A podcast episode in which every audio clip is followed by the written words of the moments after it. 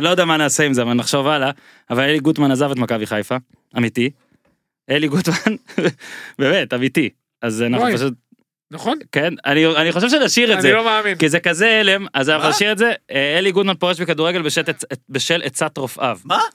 כן, נשאיר את זה כי זה חי, אני משאיר את זה, אני משאיר את ההתנהגות הזאת. אני לא, רגע, עצת רופאיו באמת? כן, כן.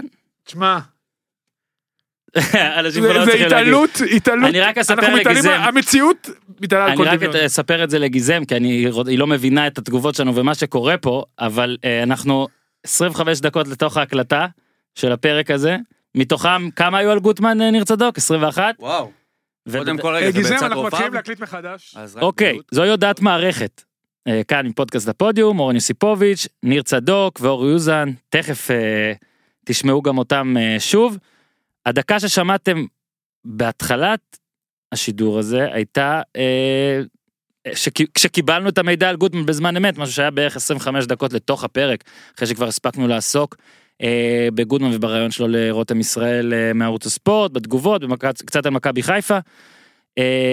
החלטנו להמשיך כרגיל, והחלטנו לא לגעת, שתקבלו גם את התובנות שהיו לפני ששמענו על מקרה, וגם על תובנות מיידיות מיד עם המקרה. אני רק רוצה להגיד שהעונה הזאת היא פסיכית בעיניי, ואני חושב שהשבוע הזה, המחזור הזה, שהמחזור 11, מחזור הכי מטורף שאני זוכר, מקומות 1-8, לפני המחזור הזה, 1-8 לא ניצחו, גם לא ביתר, גם לא הפועל, ועל כל זה באנו לדבר, ואין ספק שמכבי חיפה חובה את העונה המופרעת מכולן, ובכלל רצף שנים מופרע, וזה היה פשוט רגע לא יאמן, בעונה לא תאמן, כל הפרטים שהיו לנו לתת, והדברים שהיו לנו להגיד, אמרנו מן הסתם, בעוד שעה ושעתיים וארבע שעות, ויום אחרי שאתם שומעים את זה, יהיו מלא דברים להגיד, כבר אומר שאנחנו מתכנסים כאן שוב, אחרי המחזור של אמצע השבוע, אז יהיה לנו עוד הרבה מה להשלים, ועכשיו אנחנו פשוט נותנים לכם את הפרק, כמו שהוא היה, ההתחלה, לפני שנודע לנו שאלי גוטמן ומכבי חיפה כבר לא, והסיבות והכל, הרגע שזה קרה, מה ששמעתם קצת טיזר מההתחלה, הלם אמיתי, ואז שער הקבוצות, שער המחזור, מכבי תל אביב ובאר שבע, ובאמת הפועל תל אביב שסוף סוף הבקיע, אבל עדיין נרצדוק עדיין עצוב. אז זהו, אז הנה, קבלו את הכל, שיהיה טוב, תעשו טוב. ברוכים הבאים לעוד פרק של פודקאסט הפודיום, כאן, בביתן, הבריכה, פני TLV1, כיכר המדינה, וואי, אנחנו מקליטים שני פרקים של כדורגל ישראלי, השבוע אהלן אורי יוזן. אולי נפסיק עם הבריכה, בוא נחשוב על משהו אחר. אוקיי, נחשוב. כי אין פה בריכות בכיכר המדינה. שדרך אגב, אני ממליץ לפתוח פה קאנטרי בכיכר, שזה יהיה שוס. אנחנו יושבים שעה לפני השידור, שותים קפה, מדברים, מכינים ליינאפ, ועכשיו אתה אומר לי שצריך להחליף את הבריכה? קודם כל, אני יושב שעה לפני השידור, ואני מגיע בזמן, ואתה מגיע 20 דקות לפני, ואז אתה מצטרף אליי לקפה. כמות הדיבות היא בלתי תאמן. טוב, אז בעצם אנחנו מקליטים היום יום שני, מקליטים פרק, ויש עוד מעט עוד מחזור, אז אנחנו נעשה את זה כללי והכל, שתוכלו להזין לזה כל השבוע, ותקבלו כנראה עוד אחד.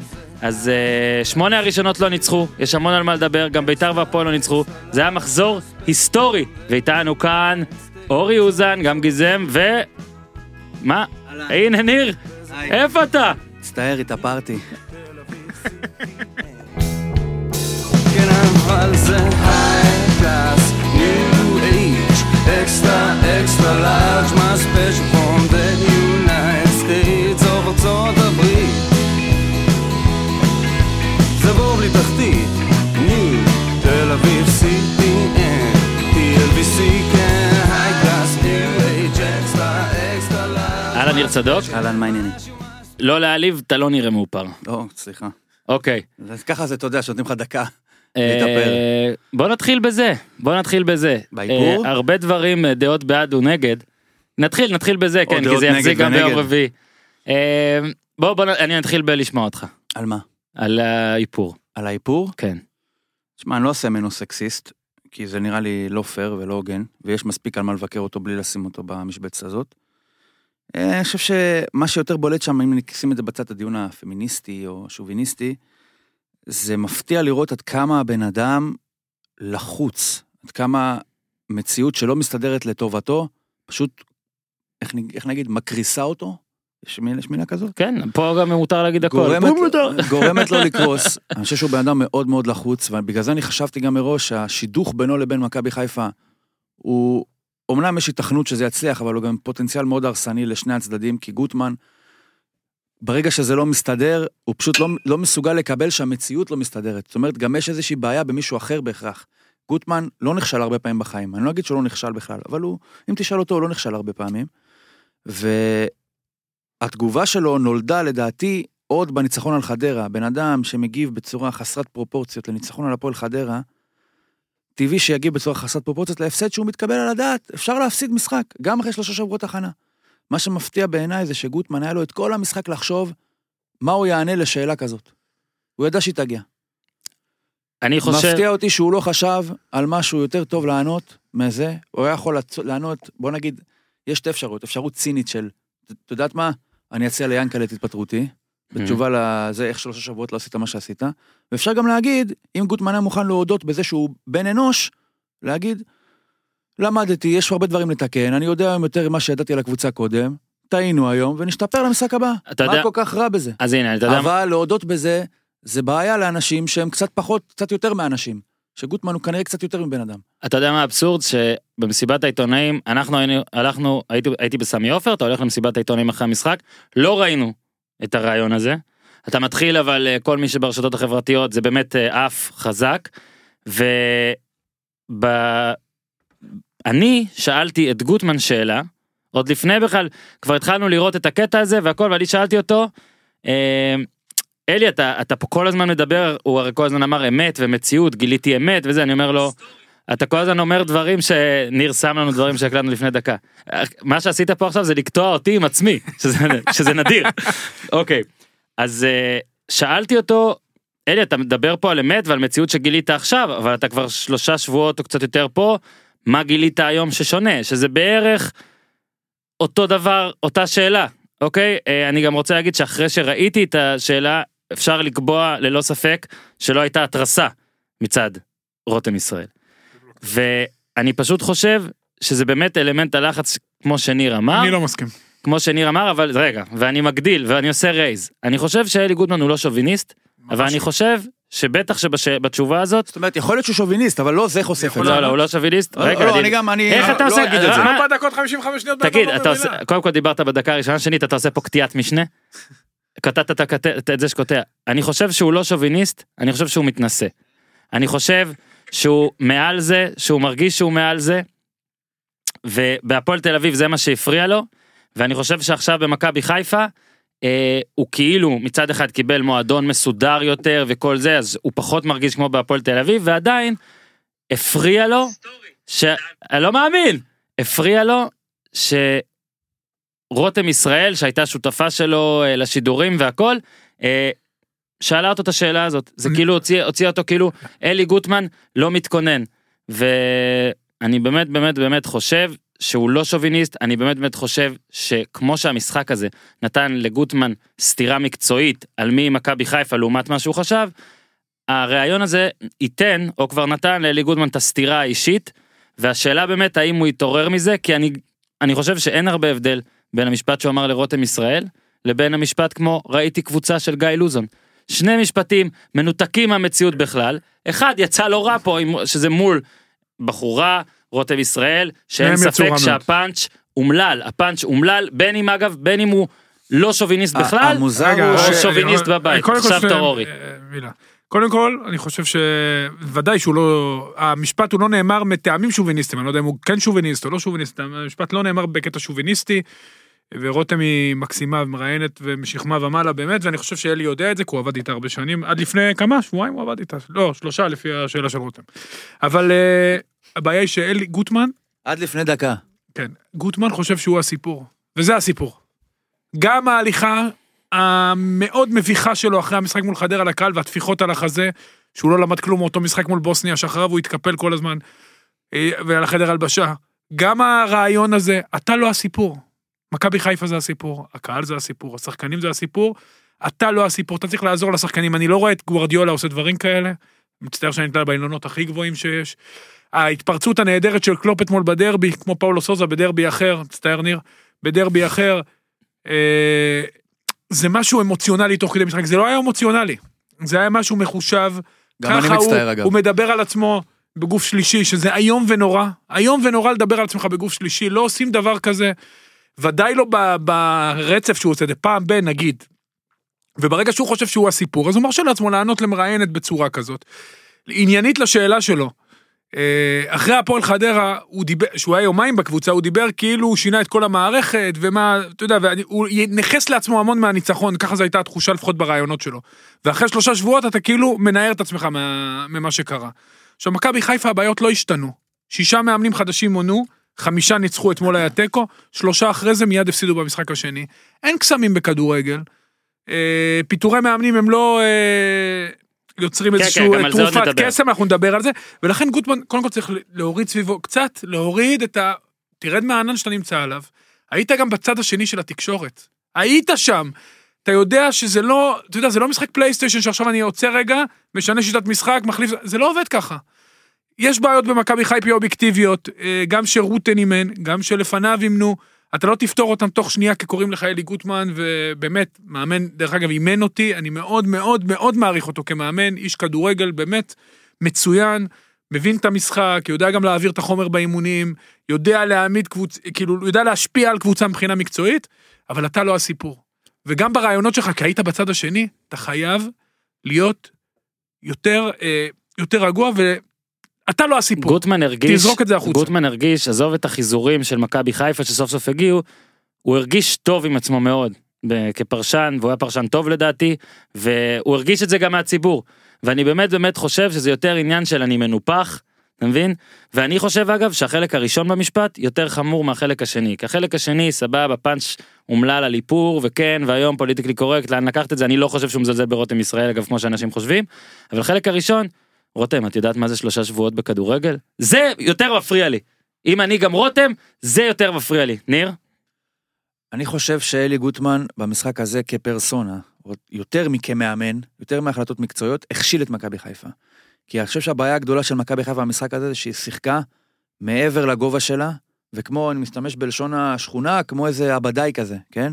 עכשיו, איך יכולה קבוצה לא לשחק כמו הבדאי, כשהמאמן שלה מגיב בצורה חסרת פרופורציות כזאת, אחרי ניצחון על חדרה, ויומיים לפני משחק מדבר עם סבת עונאים, כאילו המשחק הזה הוא בעצם בין אלי גוטמן לבין אלי גוטמן השני, לא מכבי חיפה פועל חיפה, זאת אומרת, יש פה איזה, מכבי חיפה היא לא הקבוצה שאלי גוטמן מאמן, כאילו, אוקיי, התבלבלתי עם המילים, אבל כאילו יש פה איזשהו היפוך, כאילו מכבי חיפה זה בתוך אלי גוטמן, לא אלי גוטמן בתוך מכבי חיפה.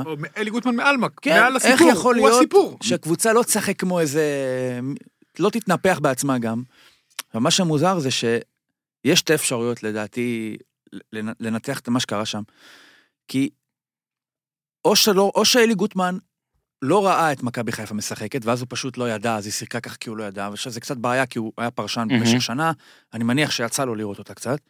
השנייה והיותר חמורה, זה שהוא חשב שאוקיי, יכול להיות שזה לא עבד עם אנשים אחרים, אבל, ולו רק בגלל שאני עכשיו עושה את זה, אז זה יעבוד. הרי מכבי חיפה אין לה בלמים שיכולים להניע כדור, להגיע למצב שהמשחק יתנהל, כשיש כל כך הרבה פעמים שהבלמים שלה מניעים כדור באמצע, זה לא יכול להצליח. אין לה את השחקני התקפה שיכולים להתמודד עם צפיפות, אין לה קישור שיודע ללחוץ, בלי שזה, עם איזשהו סדר או היגיון, וזה קרה נגד כל קבוצה שהתגוננה נגד מכבי חיפה. מה עושה אלי גוטמן? בא עושה אותו דבר. אני חושב שהבעיה... אז למה שזה יעבוד אחרת? בגלל שאלי גוטמן ישחק עם החומרים? אתם זוכרים שגוטמן, אתה נתת דוגמה אוריאל בוסניה, ואת זה אחרי חדרה, גוטמן תמיד כזה. זאת אומרת, הרעיונות שלו תמיד לא טובים לו, אני חושב, כשהם לא טובים לו, כאילו זאת דעתי, הם לא טובים לו. ואני נגיד, אחרי זה ראיתי את כל הרעיון שלו, וגם הייתי מסיבת עיתונאים, שהוא היה איזה 10 דקות, 12 דקות מול כולנו, כל התשובות שלו, אתה מוצא בהן בעייתיות, אני דווקא לוקח את זה, ניר, אולי נגעת בזה קודם, קצת, גם אחרי חדרה, עזוב עכשיו את התנועת ידיים, הרעיון היה מאוד גדול, הכל היה מאוד, מאוד, מאוד כללי, הכל היה מאוד, מאוד, מאוד משפיע, למדתי משהו, ואז עכשיו, וזה מה שהפריע לי, במסיבת עיתונאים, שהוא אומר, אני למדתי זה, יכול להיות שקפצתי, הוא אמר לי לשאלה שלי, קפצתי מעל הפופיק, הלכתי מהר מדי קדימה, וזה תמיד הוא, גם בפועל תל אביב הרי, הוא בא, הצהיר, אני לא אלבש טרדיק, וזה לא כזה מהר, בום, אחרי שבועיים זה, פתאום חזר, ואז פתאום ראיתי קבוצה של גיא לוזון, בום, הוא פתאום לא מאמן הפועל. זה נאמר. הוא כאילו, הוא לומד דברים על מרווח דגימה מאוד מצומצם. על זה נאמר, אדם לא מצטער על דברים שהוא לא אמר. והוא מצטער על הרבה דברים שהוא אמר. אני אגיד על זה אחרת. גוטמן, מה שאני לומד מהקדנציה הזאת ומהקדנציה הקצרה במכבי חיפה ומהקדנציות הקודמות בפועל תל אביב, כשזה מצליח, גוטמן הבן אדם שמסוגל בחמש דקות להפוך קבוצה. זאת אומרת, מול חדרה, הוא לקח את הפישר הזה, כן, כמו שאמר בחמימות על הוואד, כי הוא אגב מראה לך כמה באווירה הוא היה כבר בניצחון. כן, אם זה אחרי הפסד, רוצחים אותו. כאילו, הוא הציל את העולם, כאילו, וואלה, פישר וזה, אני... רק סימבולי שבשער השלישי, הוואד איבד את הכדור לגולדברג. שוב, הוואד שחקן נהדר. אז שנייה. נו, רק סיבה, כן. כשגוטמן מנצח, אז מסתבר שהוא יכול לגרום לניצחון בפרקי זמן מאוד קצרים. כשהוא מפסיד, אז מה זה 3 שבועות? זה... הגזמת. זה כדורגל, זה עסק רציני. אבל אגב, אי אפשר ל... תקשיב, גוטמן לא יכול למנוע הפסד ב3 שבועות, אבל הוא יכול לגרום לניצחון ביומיים. זה מסתבר. אני ממש מסכים איתך, ואני באמת חושב שהפעם כולם לקחו את זה לכיוון מאוד מאוד שלילי, ולדעתי גם מוגזם קצת, בגלל שכנראה הם לא זכרו, או לא שמו לב, על איך הבן אדם הזה בדרך כלל מדבר. ושוב, אגב, אני לא אומר שזה פליטת פה, זה מה שצריך להקל ביחס כלפי זה. אני כן אומר שההתנצלות המהירה והאמיתית שלו, גם ציבורית וגם כלפי רותם, בפרט, זה כן דבר שגם צריך לקחת בחשבון. לא, זאת אומרת, קם ניוטון למשל בפוטבול, עיתונאית שאלה אותו מסיבת עיתונאים שאלה על ראוטס, כאילו על נתיבי ריצה של תופסים שלו. והוא, הדבר הראשון שהוא אומר, תבין איזה דביל, הוא אומר, וואו, מוזר לי לשמוע שאישה מדברת איתי על ראוטס. כאילו, ועכשיו, כולם השתוללו וזה, הוא התנצל, התנצלות שנראית כנה, או יום אחרי, או משהו כזה. וסלחו לו, כי, שוב, הכל טוב, ועולם הפוליטיקלי קורקט, ויש בו המון יתרונות, כחברה והכל, אבל גם צריך טיפה, טיפה, טיפה להיזהר.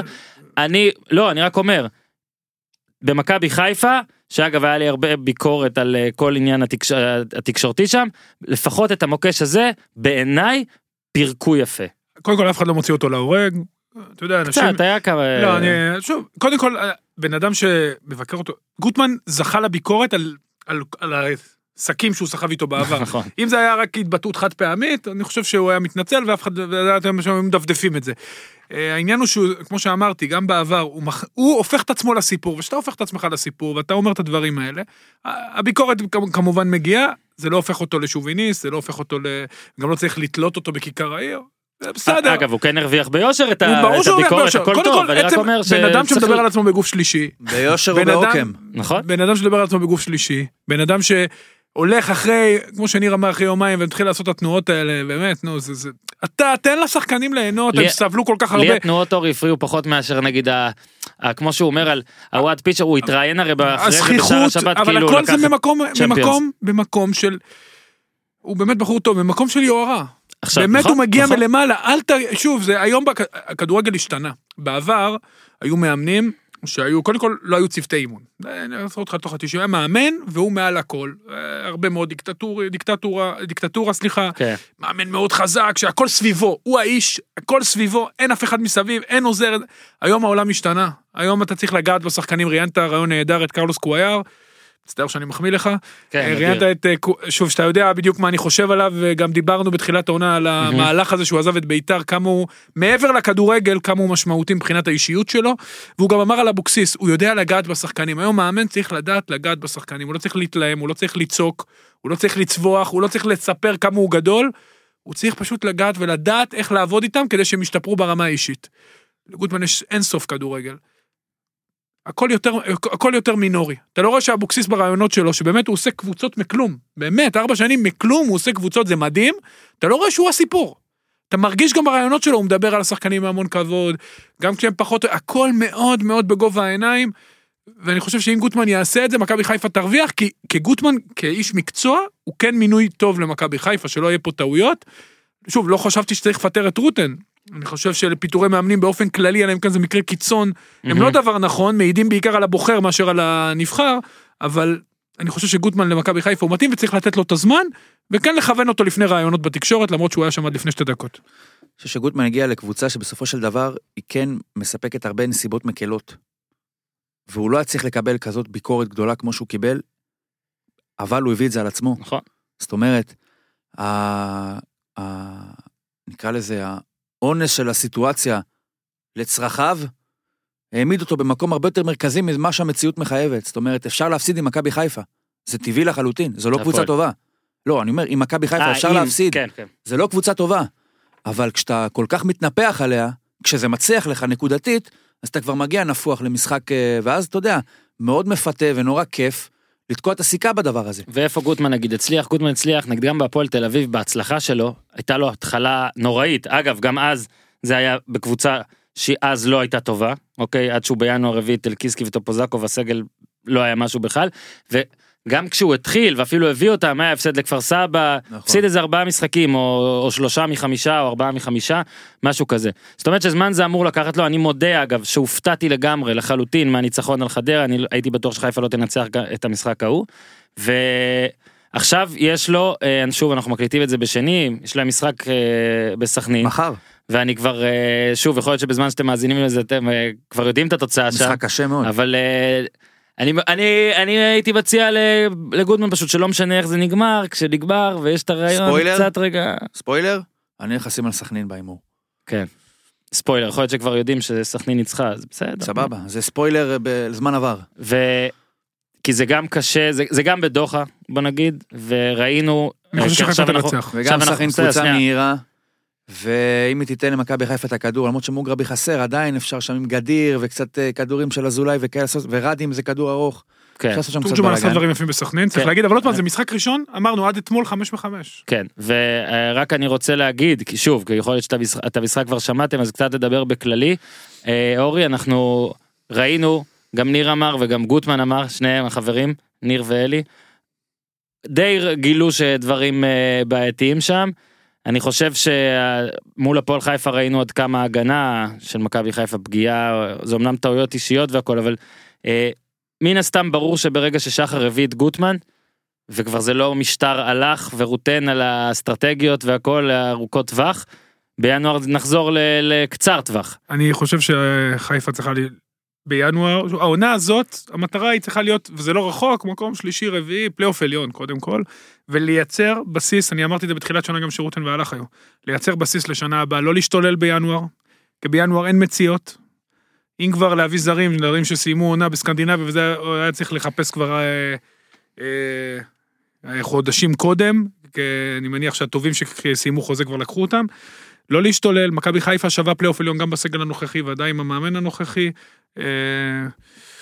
ושוב, אליפות לא תהיה, מכבי כנראה הולכת לברוח לכולם, צריכה, אתה יודע, הליגה מאוד שוויונית, אם הפועל תל אביב אתמול מנצחת, היה פער מדהים של 3 נקודות בין מקום 5 מתחת לקו האדום, זה 5 נקודות, אנחנו אחרי 11 מחזורים, זה כבר משמעותי, כל ניצחון מקפיץ ומוריד אותך, המחזור האחרון בכלל הרבב את הטבלה, אז יש כ4 קבוצות משמעותיות בתחתית, אתמול ניצחו, רעננה, סכנין, הפועל חיפה, ואשדוד. וזהו אגב.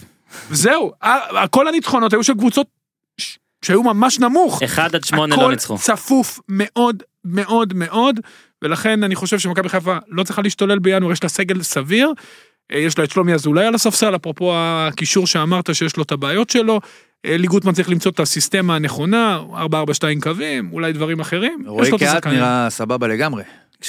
זה משחק אחד, אני חושב שצריך את הסבלנות. אני רוצה לשאול אותך על סומה. אני לא ראיתי את המשחק גילוי נאות, כי במקביל שידרתי את מכבי תל אביב, ראיתי רק את התקציר, שידרתי את מכבי תל אביב. אז אני הייתי במשחק. את סומה אלי גוטמן הוציא במחצית.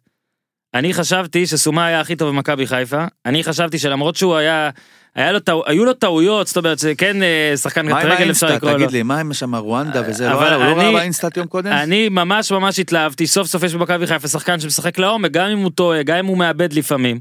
לא יודע, אהבתי את זה. אבל מכבי חיפה עם הכדור צריך להגיד את זה. היא קשה לה מאוד עם הכדור, ודאי ב-4-4. עכשיו הוא למד את זה אולי. בוא נגיד ככה, 4-4-2 קווים, זה שיטה שמאוד קשה בה להחזיק כדור. מאוד קשה להחזיק כדור, כי אתה למעשה בדרך כלל משחק מוקבוצות ששחקות 4-3-3 ואפילו 5-3-2, אז יש לך חיסרון של שחקן באמצע, מבחינת הנעת הכדור. מי שצריך לעשות את היתרונות זה או החלוץ השני או הכנף, סומה לצורך העניין, וזה מאוד מאוד קשה לעשות את זה תוך כדי תנועה, במיוחד אחרי שאתה חוטף כדור, כי אתה עומד בזוויות לא כל כך טובות. אתלטיקו מדריד לצורך העניין משחקת 4-4-2 קווים, בדרך כלל לרוב היא לא מחזיקה כדור, ודאי מול קבוצות ברמה שלה וקצת למעלה. שוב, זה עניין של סיסטמה, הוא יכול לשחק גם שיטה אחרת, כמו שחק בנבחרת, הוא שחק בנבחרת 4-3-3. מאהוב אחד של ניר צדוק למשנה, הוא גילי ורמוט. עזוב את זה שהוא סב צוות, אשכר התראיין לפני המשחק, אמר, אם אני אכבוש, אני אחגוג, שזה מדהים שגילי ורמוט אומר דבר כזה, גם מבחינת אופי וגם מבחינת כדורגל. ועוד כובש בסוף. עכשיו, כובש לא רק אחד, כובש שניים. אוקיי, אוהב את סמי אופר, יחסית הבחור הזה, למרות שעכשיו אתה יודע, שחקן בית שם, אז אי אפשר להגיד את זה כבר יותר. שמעתי שהוא אמר שאם הוא, רק מול הפועל תל אביב הוא לא יחגוג. הוא אמר את זה. אז אני אומר לגילי ורמוט, אם אתה תכבוש, תחגוג, תשמח, הכל בסדר. אני פונה לכולם, חבר'ה תחגגו. לא, לא, אני פונה אליו ספציפית, ואומר לו שאם הוא רוצה לחגוג מול הפועל תל אביב, אני אעלב אם הוא לא יחגוג. אז אני פונה לכולם, תחגגו. תחגגו. ועכשיו קצת על כדורגל של גילי ורמוט. אגב, הסגנון משחק של הפועל חיפה היה מאוד ברור, אוקיי? אגב, גם מימר, כן?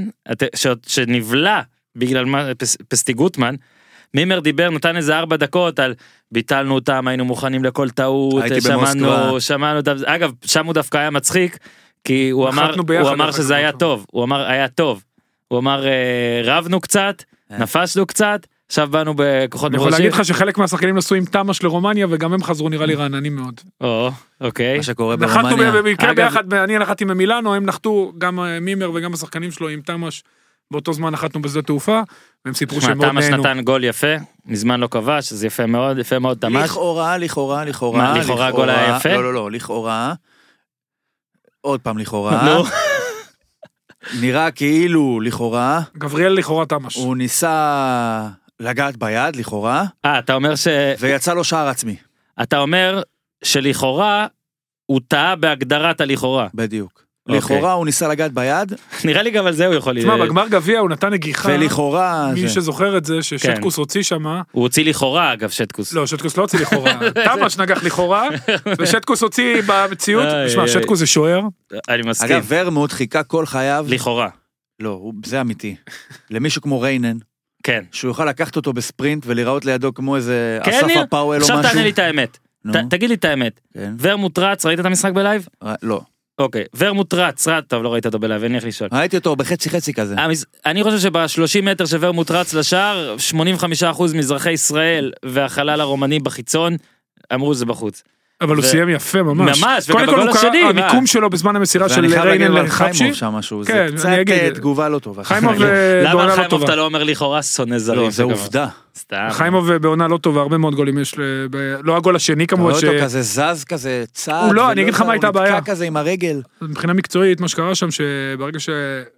גולדברג חטף את הכדור לעווד, ואז פלקונצ'נקו עם כדור נהדר לוורמוט, ורמוט תקף את ריינן, לא היו לו יותר מדי אופציות, משום מה ריינן, בדרך כלל בלם שהוא הולך אחורה, והוא היה צריך ללכת אחורה באינסטינקט, כדי לא לפתוח את המשחק ב1-1, הוא צריך להיעצר ב-16, ריינן עוד שנייה הגיע ליציאה מאחורי השער, ופתח לו גם, היה מרחק מאוד גדול, מה שאפשר לוורמוט לשחרר את הכדור, מה שלא אפשר לחיימוב תגובה טובה, למרות שהיה חייב להגיב קודם, והגול השני, אפרופו מהירות, הוא המיקום של ורמוט היה מצוין בזמן המסירה של ריינן לחפשי, וכל הגולים של חיפה ספגה במרכז ההגנה.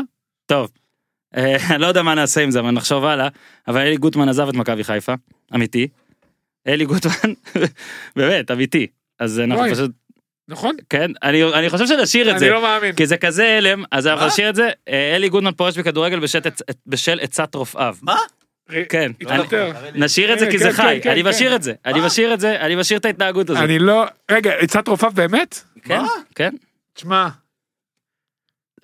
זה התעלות, המציאות מתעלה על כל דבר. אני רק אספר את זה לגיזם, כי היא לא מבינה את התגובות שלנו ומה שקורה פה, אבל אנחנו 25 דקות לתוך ההקלטה של הפרק הזה, מתוכם כמה היו על גוטמן ניר צדוק? 21? וואו. קודם כל רגע, גיזם, אנחנו מתחילים להקליט מחדש. אז רק בריאות, קודם כל. כן, רק בריאות. רק בריאות, באמת. זה כולו כדורגל, ואני מאחל לו... באמת בריאות ואריכות ימים ואושר והצלחה. לא, באמת, זה הכי חשוב. לא, אמיתי, עכשיו בתור אדם שביקר, נקרא לזה בעדינות, ביקר אותו, בשבועיים האחרונים הוא בכלל, באמת נאחל לו רק בריאות והצלחה. קודם כל זה ברור, אין לנו עדיין שום פרטים על זה, אנחנו פשוט נמשיך להתקדם הלאה, ואם יהיו פרטים אז נדבר על זה. אורי, כן, אתה רוצה להגיד משהו? אנחנו פה בנועה לייב, כן, זה בסדר, אתה יכול... קודם כל, מרוב שהייתה בעלה בחלק מהאתרים, טעו מבחינת הכתיבה. לא, זה בסדר, שמע, זה מדהים. אז בוא כן נדבר על זה בלי קטע, אני לא יודעים עדיין למה ולא יודעים זה, זה בעצת רופאיו, זה בסבב, זה די ברור. אני רק יכול להגיד שעוד לפני שהוא קיבל את התפקיד, זה כל השאלות ששאלו אותו, אוקיי, גם בערוץ הספורט וגם פה ושם, אני לא יודע, אנחנו לא יודעים כלום. על בעיות הבריאות אתה מדבר? על זה שכאילו, שוב, הרי היה לו גם בביתר ירושלים וגם בהפועל לקח חופש חודש, שוב, זה לא אומר שבהכרח היה לו משהו, או היה איזה אירוע, אנחנו לא יודעים, יכול להיות שזה פשוט מין איזו המלצה שהוא החליט לאמץ. אני חושב שקודם שדיברנו על מאמנים, זרק פה מישהו שאולי הוא יתפטר, יבוא מאמן חדש שמנצחו שוב, אני יודע. יכול להיות, יכול להיות. אז באמת נאחל אלי גודמן הרבה בריאות, ואם נדע עוד דברים בזמן השידור נתקן, למרות ששוב, זה לא פודקאסט של חדשות. הלחץ צריך להגיד, מאמן זה תפקיד מאוד קשה, מבחינת הלחצים שאתה נמצא בהם. כן, הכל זה ידעו מראש, מעניין אותי לדעת. הוא ידע את זה יותר טוב מכולם, הוא יותר מנוסה מכולם, כמו שאמרת, הוא עבר כבר שני מצבים די, אני לא יודע בדיוק מה הוא עבר, אבל פעמיים הוא נאלץ בעקבות בעיות בריאות כאלה ואחרות, היה לו, הוא הגיע לפחות פעם אחת לבית חולים בביתר ירושלים. בוא נאחל לו ולמשפחתו בריאות ואושר, ולמכבי חיפה למצוא מאמן חדש. שמע, פשוט מדהים מה שקורה למכבי חיפה. זהו, אז על אלי גוטמן אין לנו הרבה מה להגיד, אנחנו לא יודעים, גם לא ניתן פה זה. מכבי חיפה זה פסיכי. תקשיב, אני רוצה להגיד שעמדתי להגיד את זה בלי קשר, אבל ישבתי... רגע, איפה פרד? ישבתי באצטדיון, אוקיי? אולי היה נבקתן, בוא נגמור עם זה. אתה יודע מה? תן לו לאמן. אני לא יכול להגיד את זה אפילו. גם אני לא יכול להגיד, ואני... אתה יודע מה רציתי להגיד, וזה, בסדר. אבל בדקה 70, ואני אספר לכם, אני מבקש לכם גם להתרכז. בדקה 70, מישהו שאני מכיר, והילד שלו, יצאו מהאצטדיון. אוקיי, ניר? יצאו מהאצטדיון, ואמרנו כזה, הם אמרו לי כזה, יוצאים, אמרתי לו, אם לא יהיה גול, יוצאים, ואז היה גול, והם חזרו, ואז בפנדל אתה רואה את האנשים שסוף סוף כן, איכשהו יוצאים מזה, ובאים בגישה טובה והכל, וגם הפנדל הלך החוצה, וזה היה פשוט מדהים, כי כמה שמרחמים כאילו על ידי מכבי חיפה, מרחמים כבר הרבה זמן, בדרבי מול הפועל חיפה ריחמתי עליהם יותר מתמיד, זאת אומרת בפנדל, ברגע של הפנדל, ועכשיו זה פשוט פסיכי. אז אנחנו כאן עשינו קצת הפסקה, שמה זה... קודם כל פרק מדהים, כן? אורי, אנחנו נשאיר לדעתי את זה בדיוק בסדר העניינים, אולי נעשה איזה משהו בהתחלה, כי אני אוהב את הדמה הזאת. שוב, כמו שאמרנו לפני שעשינו את ההפסקה, אין הרבה מה להגיד על גוטמן, כי אנחנו כרגע לא יודעים גם האם זה ממצאים שהיו מלפני, והוא קצת התעלם מהם, ובחר להתעלם מהם, ועכשיו אולי אחרת, או שקרה היום משהו, אולי בעתיד נדע. בואו נדבר על מכבי חיפה. שקודם כל זה לא רלוונטי, נאחל לו בריאות ואריכות ימים. כן, אז אם אתה רוצה שכן להגיד משהו על גוטמן, אז אפשר כן להגיד, זה מצער מאוד. מצער מאוד, זה לא פעם ראשונה ולא שנייה שיש לו... הבעיות בעתיות היו באזור, ביתר. וגם בהפועל היה לו חודש, הוא לקח הפסקה. נכון, צריך להגיד, ברגע שאתה לא... מקצוע האימון הוא מקצוע מאוד מאוד מלחיץ, אני חושב ש... במיוחד שמפסידים מן הסתם, וכל הביקורת שהוא עמד, יכול להיות שאתה יודע, הגוף שלו לא עמד בזה, אז אני מאמין לכל מילה, יכול להיות שזה היה, אתה יודע, איפשהו התחבא בתוך, והוא חשב שזה מאחוריו, וזה לא מאחוריו, וזהו, רק שיהיה בריא, לגבי מכבי חיפה, אתה יודע, כבר אני בטוח שמועמדים פוטנציאליים, דוחפים את עצמם דרך...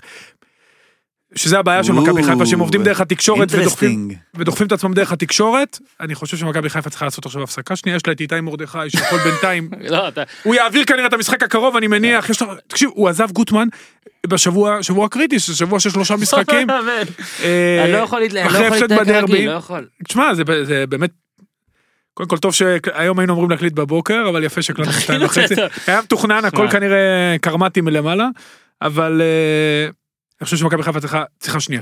מכבי חיפה פיתרה מנהל מקצועי. בדיוק, בוא נעשה רגע תמונה כוללת. פיתרה מנהל מקצועי שהתווה דרך. כביכול, אתה יודע, הוא לא כביכול, לכאורה, אמור להתוות דרך. התווה, מה? התווה, והוא עזב כי רצו לפטר את המאמן שהוא הביא, והוא לא הסכים, והוא הלך הביתה, לכאורה.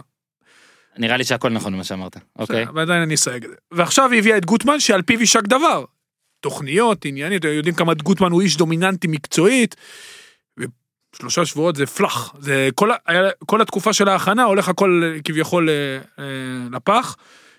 אני מניח שהשם של רוני לוי יעלה, במוקדם או במאוחר, אני חושב שמכבי חיפה צריך לעשות קודם כל להירגע, שבוע לחפש בלי לחץ, לחשוב על הדרך הנכונה, על המאמן הנכון שיתחבר לשחקנים האלה, שיודע לעבוד איתם, כל מה שאמרתי לגבי ינואר תופס גם עכשיו, ותשמע, כל המכות שמכבי חיפה סופגת, וחלקן היא מביאה אותם על עצמה,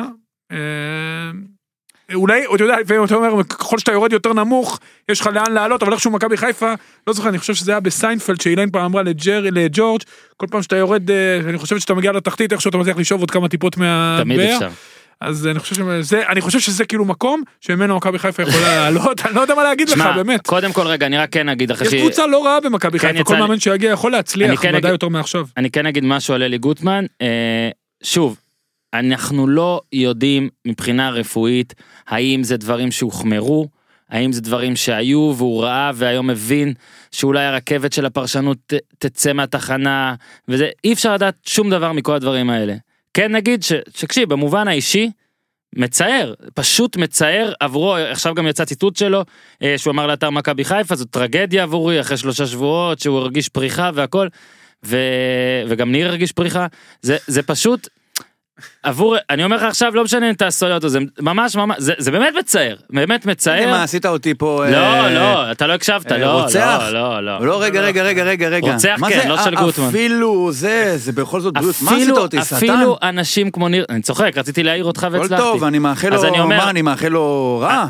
שיהיה בריא. אני אומר שזה מאוד מאוד מצער, מה שקרה לו, עכשיו שאני יוצא קצת למכבי חיפה, כשאתם חושבים על הדברים שקרו להם בעונה הזאת, רק אחרי 6-7 עונות שזה קרה קודם, זה פשוט לא יאמן. ועכשיו אורי מצלם אותנו פה בקטע לייב, אתה רוצה להיראות עדכני בטוויטר כל הזמן? זה פרק נגרר. אנחנו איתכם כאן בפרק 24 שעות ברציפות עכשיו, גיזם, את נשארת, אני מקווה שאמרו לך להביא מברש שיניים, להבין מה קורה עם מכבי חיפה, מעניין אגב אם מכבי חיפה תמנה מאמן באמת בזמן הפרק גם, קשה לי להאמין, קחו את הזמן, יש להם משחק, קודם כל יש להם משחק מול סכנין ביום שלישי, צריך להגיד את זה. נכון, בסדר. וזה משחק תחתית קריטי, לא קריטי, משחק תחתית חשוב, אבל יש שם אנשים טובים, יש איתי מרדכי, שנמצא שם מתקופתו של רוטן, ולפחות בשבוע הקרוב, אני חושב שמכבי חיפה צריך לקחת אוויר. ניר, כמה ציוצים כבר צייצת לגוטמן? אין עדיין? טוב, אנחנו ממשיכים הלאה, אורי, אני מבקש לחבות. אוקיי. הוא לא יכול, זה ישודר. אוקיי, יאללה. עכשיו, אנחנו ממשיכים הלאה, בפרק, זה מרגיש כמו פרק לייב, אוקיי? אנחנו ממשיכים הלאה לביתר ירושלים, הנה, עכשיו קצת אפשר לעבור למשהו, בזמן אגב שאנחנו מקליטים את הפרק הזה, משה חוגג, הם הרסו לו את מסיבת עיתונאים, מקדס מסיבת עיתונאים, אני לא יודע מה קרה שם, אני מקווה שהדברים די רגילים, אתה יודע גם שם, יש חדשות גם שם? אתה יודע, הוא מיתק, צריך להגיד משהו על משה חוגג, הוא קיבל מועדון, זה כמו ארוס לחלוטין, כמו שלד של בניין, היה תביב, לקח את הבניין, פרק אותו לגורמים, הוא רצה, כאילו, הוא לא תכנן לעשות תמה, אבל הוא פשוט לקח את כל הזה וזרק הכל החוצה, והשאיר לו את השלד, משה חוגג צריך לבנות הכל מחדש, אז הוא התחיל עם יושב ראש, שיפוץ מתקן האימונים, מיתוג מחדש של המועדון, ואתה יודע, כדורגל זה הכי חשוב בעולם, אבל גם זה חלק מכדורגל, למתג, להפוך את ביתר, שהוא מועדון מפואר, עם עוצמה, עם עבר, עם היסטוריה, למועדון. עם כל מה שזה אומר מסביב, שיקום מחלקת הנוער, וכל מה שהוזנח בשנים האחרונות על ידי הבעלים הקודם, נכון, בסופו של דבר המראה של המועדון זה קבוצת הבוגרים, שהיא נמצאת במצב מאוד קשה, בגלל החלטות לא טובות שנעשו בקיץ, וכל מה שקרה בקיץ, אבל אני חושב שחוגג בנושא הזה, פועל בהחלט בכיוון הנכון, מקים צוות סקאוטים, באמת יוצק דברים לתוך השלד, ואני חושב שביתר תרוויח מזה בטווח הארוך, אני מאוד מקווה גם שהוא יישאר לטווח הארוך, וימשיך לעשות את הדברים הטובים שלו, כי שוב, לא משנה איך נהפוך את ביתר, ומה יחשבו עליה, כן טוב, לא טוב, היא קבוצה סופר סופר סופר חשובה לליגה, ודאי מבחינת הקהל והמסורת וכל מה שמסביב, אני חושב שחוגג לפחות, אתה יודע מה? מפתיע אותי אפילו לטובה, אני חושב שהוא עושה עבודה נהדרת, באמת. רק קצת, פחות, אתה יודע, הוא לא היה צריך לדעתי אתמול לצאת לאוהדים, אני מבין את הרצון שלו, קצת, אפרופו גוטמן שדיברנו עליו קודם, אתה לא הסיפור, תצא טיפה ממרכז העניינים, תעשה דברים בשקט מעל, תהיה מעל זה, תן לאנשים שאתה ממנה, היושב ראש המינית, אלי יוחנה, ולמאמן להיות בפרונט, וחוץ מזה הוא עושה עבודה טוב. טוב, עוד שנייה נדבר על המשחק, אוהדי ביתר, ועוד רעננה, חכו שנייה, כי כן נכנסת פה, פתחת פה לינק על חוגג, אז אני אענה לך, אני חושב שההבדל המהותי בינו לבין, נגיד, תקופת הביב, שכבר אפשר לדעת, זה שחוגג גם מנסה שיהיה מועדון. אוקיי, הקבוצה ממש לא טובה כרגע, אבל הוא עובד במישור של קבוצה, ומעל זה במישור של מועדון. ולדעתי זה מאוד חשוב לבית"ר ירושלים, שהרבה שנים לא היה לה מועדון, אוקיי? הייתה קבוצה, אבל לא הייתה קהילה, לא היו מנויים, לא היה מועדון אוהדים, בטח שלא מחלקת נוער, שיצאנו לדבר על זה כמה פעמים. בזה, אין ספק, אם באמת הכסף שלו ויש לו מספיק, הרי שאלה גם על זה תמיד ותמיד תהיה, כל עוד אנחנו לא יודעים כלום, אין שקיפות והכל, כל עוד יהיה לו כסף, אז הוא יוכל להכיל את הטעויות שהוא כן עשה, והוא עשה, כי מקצועית יש טעויות בקבוצה הזאת, כי נראה שיש מועדון, שחלקן קשורות אליו גם הטעויות המקצועיות. כל ההבאות האלה, הרי הוא קיבל את הקבוצה ממש בסוף אוגוסט, באמצע אוגוסט, נכון? כן, 13 דעתי, 12. משהו כזה, ועד שהתארגן, לקח איזה שבוע, שבועיים, ואז היה לחץ של סיום מועד העברות, הטעות הפטלית קוריאר, שאני לא כל כך ברור מה היה שם. הוא התראיין לוואן, אגב, בברצלונה חוגג, ואמר שקוריאר זה ההחלטה של לוזון, והוא עוד לא כל כך הכיר, אז הוא הסכים לו. אוקיי, זה לא רק קווייר, בוא נשים את זה. לא, לא, אני איתך לגמרי, אגב. בוזגלו ולוי ביחד. ורן לוי, שזה הפנטזיה שלי, אבל מן הסתם. לא, בוזגלו נהדר והכל טוב, אבל לזרוק עליו את הכל, בעיקר חוסר האיזון בין הגנה להתקפה. מי זה? ניר, התאפרתי. יש סיבה עם פנטזיות, אתה יודע, שלא מתגשמות בדרך כלל, זה תמיד משהו שהוא מעבר למציאות, מעבר למה שהמציאות כאילו יכולה להכיל. אז אתה מוזמן לפנטז כמה שאתה רוצה על בוזגלו ורן לוי וורד ובריאו ואינברום וסילבסטר ואולנרה ואוחנה ומלמיליאן כולם ביחד. אבל בפועל זה לא צריך לקרות. יותר מזה, לי קצת, אני חושב קצת שבעייתי, ההתנהלות שלו, התנהלות של בעלים שלא ראינו פה. אוקיי, אפילו הפומפוזים שבפומפוזים לא עשו את זה כל כך מהר וככה. זאת אומרת, לצאת לאוהדים וכל המסיבות עיתונאים, ולנסוע לברצלונה ולהציג את הטלפון ולהתראיין שם לעיתונאי ספורט, וכאילו דרך זה גם הטלפון וגם, כאילו, אני מבין אגב, שרוב הבעלים בעולם רוכשים קבוצת כדורגל, גם בשביל ובעיקר בשביל היחץ. אבל דעתי פה חוגג טיפה, צריך לקחת צעד אחורה, טיפה ליגע, כי ביתר מועדון כזה נפיץ גם ככה, וקבוצה כזאת נפיצה, אגב, תחשוב על האוהדים, שכל כך כעסו על תביב ובא חוגג, והם כל כך עכשיו שמחו שיציאה מחושך לאור, וכבר עכשיו, אחרי משחק מורעננה, יש טירוף והכל. כן, אבל אתה יודע, תלך להיסטוריה של תביב. כל קבוצה שהוא עוזב. נכון, אני כתבתי על זה גם. זה היה ברור שזה יקרה. אחרי זה, התחום הקשה, זה אחרי. אחרי. לנסות להתאושש. ניר צדוק יודע את זה טוב מאוד. נכון, ומנסים להתאושש מהריסות, כי ניר לא התאושש מהתאוששות של גוטמן, מהריסות. אבל ברגע שמישהו מפרק מועדון, קשה מאוד להשתקם את זה, זה נראה לכם, נביא שחקנים ונסדר, זה לא ככה, מועדון כדורגל זה הרבה מעבר לזה, קבוצת כדורגל זה הרבה מעבר לזה, זה חיבור בין אנשים ומומנטום והמון דברים, מאמן שמגיע באמצע, וזה לא בדיוק השחקנים שהוא רצה, והוא לא בנה את הקבוצה, והרבה סיפורים, כל הדברים האלה, שוב, ההיסטוריה מראה את הפועל כפר סבא, מראה את הפועל תל אביב, אני מאמין שהגורל של בית"ר ירושלים יהיה יותר טוב, כי חוגג הגיע עם המון רצון וגם עם הרבה משאבים, אבל התקופה הקרובה, ואמרנו את זה מתחילת העונה, שלא יהיה פה טעויות, גם, אתה יודע, אמרנו, התקופה הקרובה תהיה לא פשוטה. לא פשוטה, אני לא חושב שהם ירדו ליגה, אבל התקופה תהיה לא פשוטה. כן, אני גם חושב... הם לא ירדו ליגה. הם לא ירדו רגע, אני רק רוצה לדבר. בגלל שיש שם יותר מדי אנשים שבסופו של דבר ישימו את הכדור ברשת. זה עידן ורד שבסוף התחיל את העונה על הפנים, אבל בסוף זה יסתדר.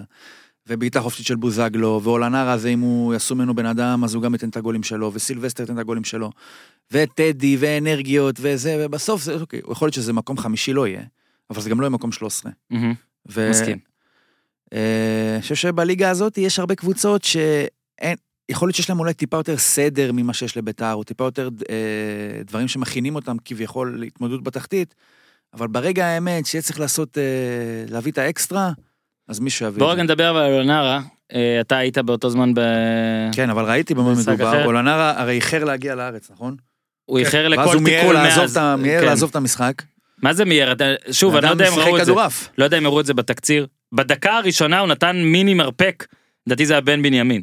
זאת אומרת, זה היה צריך להיות כבר צהוב, זה לא היה צהוב, אחרי זה הוא קיבל צהוב אידיוטי, ואז צהוב סופר אידיוטי, ארביטמן כזה, אגב זה היה באותו אצטדיון, ובתווך היה לו איזה בעיטה בשמאל, יש לו בעיטה אימתנית, הכדור טס כמו מקליה, שוב, היכולות, אף אחד לא ערער על היכולות המקצועיות שלו, ואני אומר לך שהוא שוקל איזה 5 קילו יותר, ואם הוא מוריד אותם, הוא בכלל יהיה קטלני. מה גיא לוזון היה עושה לו? כן, אבל תשמע, יש בעיה, כנראה משהו, אתה יודע, לא סתם, שחקן עם כאלה יכולות, מגיע בגיל הזה, לא למקום שהוא ציפה. הבן אדם היה בצסקה, כן. שזה מועדון טיפה יותר גדול, הלך לסין לפני זהב עם המון המון כסף, אני אומר לך שאמרתי לכם, שראיתי אותו בגיל 20 בליגה הנורווגית, לא האמנתי למה שאני רואה, זה היה פשוט כאילו שחקן שמרכיב שחקנים להנעתו על הגב. כמה היום?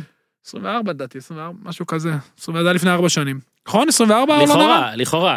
לכאורה, הוא באמת שחקן עם פוטנציאל אדיר, אבל צריך לדעת לטפל בו, וצריך לדעת לשמור עליו, וצריך לדעת לכוון אותו, ואם ביתר תעשה את זה, היא תרוויח את אחד החלוצים הטובים שהיו פה, ואם זה ימשיך להיות ככה מסביבו, הם יהיו בבעיה, וצריך להגיד, גם בזמנו עם יעקובו היו בעיות עם חזרות, למי שזוכר, זה היה לפני הרבה שנים, אבל... עם הרבה שחקנים יש את הבעיות האלה, אני לא רוצה להגיד שרובם, אגב, מאותה יבשת. יכול להיות שהאנטיסות ישירות. קשה מהיבשת, כן, יבוא הקבר שם את אימא שלו איזה 4 חודשים או משהו. לא רוצה להחתים יבשת שלמה, משפט פרוידני משהו, לא רוצה זה, אבל אולנרה צריך לדעת לטפל בו כדי להרוויח אותו, ומה שהוא עשה אתמול, אתה יודע, מן הסתם לא יעבור בשקט, צריך לסגור את זה בתוך המועדון, זה באמת מהלך... היה דברים איתו. מהלך מטופש מאוד. היו דברים איתו קודם, היו דברים איתו. לא, היו דברים איתו, צריך לדעת לטפל, ברגע שאתה תדע לטפל, אתה יודע, אני אקח אותך למקרה ראובן עובד, ניצן שירזי זיכרונו לברכה, ידע איך לגעת בו, ואז הוא הרוויח באמת השנה הכי טובה של ראובן עובד, שראתה כמה פוטנציאל יש לבחור הזה, ומי שלא ידע, הפסיד אותו. שוב, זה עניין של חיבור לשחקן, ולדעת איך להכיל אותו, כי בקבוצה אתה לא יכול להתייחס לכולם אותו דבר, לא יעזור, אתה חייב, אתה יודע, כל אחד טיפה יחס שונה, בשביל ביתר אני מקווה שידעו איך להרוויח את אולנרה, כי מבחינת יכולות, ראיתם אתמול את הביתה שלו, זה רק קמצוץ ממה שיש לו. שמע, אני רוצה שתגיד שתי מילים, אורי, על הקבוצה של החבר, קורצקי, שבגלל שהוא חבר שלך, הוא עכשיו חבר של כולנו. אין מה לעשות. בגלל שהוא חבר שלו, הוא גם תופס עליו 4 הימורים לא קשורים לכלום. שמע! לא נכון, אבל קודם כל גם קלינגר חבר שלי. כאילו, אני יודע... מי חבר יותר, אבל נגיד בירה, אם מי היית יושב? קורצקי, נו, בגלל זה אמרת עליו. לא, בירה יותר לקפה בבוקר במאפייה ברמת שרון. לקטע, תגיד שנייה. קודם כל, יואב, תומר, לימור, יואב. אני אוהב לדבר על זה. יואב תוקר. יואב תוקר, רעננה, צמד. יואב תומר שנה שעברה... יפה גם הראשון. קודם כל הוא שחקן. הגול הראשון זה גול של איתמר ניצן. אבל יפה שהוא עושה את העבודה שלו. שיימן משחק שעדיף לשכוח באמת כמה שיותר מהר, אבל בוא נפרגן, שנתון 98, יואב תומר, שחקן שגדל ברעננה, שמחלקת הנוער שלה, השקעה יוצאת מן הכלל, כל הכבוד לאשר אלון, לאמי וזן, המנהל המקצועי, מצליחה עליה, ירדן כהן, אותו שנה, אני חושב ששנתון מתחתיו, גם הגן שמאלי, שחקן מצוין, היה יובל טיטלמן, גם שחקן מוכשר 97, אני עוד פעם אומר, זה רספקט גדול לרענן שבעבר, לפני 10 שנים אחורה. זה יובל, יש אחד יובל, בגלל זה בכדורסל אתה עושה את כולם יובל עכשיו, יובל טיטלמן. אבל הוא נולד ב-97, זה יכול להיות יואב קוראים לו, יואב. אז הוא עשה גול גדול, הוא סחב אותו על הקו, הלך עם השמאל, נכון, איתמר ניצן פתח את הפינה, שיימן נותן לו להסתובב עליו, אבל כל המחמאות הטוב, והגול השני, לא באלימות. רגע, תראה את הגול השני, הוא עצר את הכדור בשקט, בעט פס לפינה הקצרה, כל הכבוד.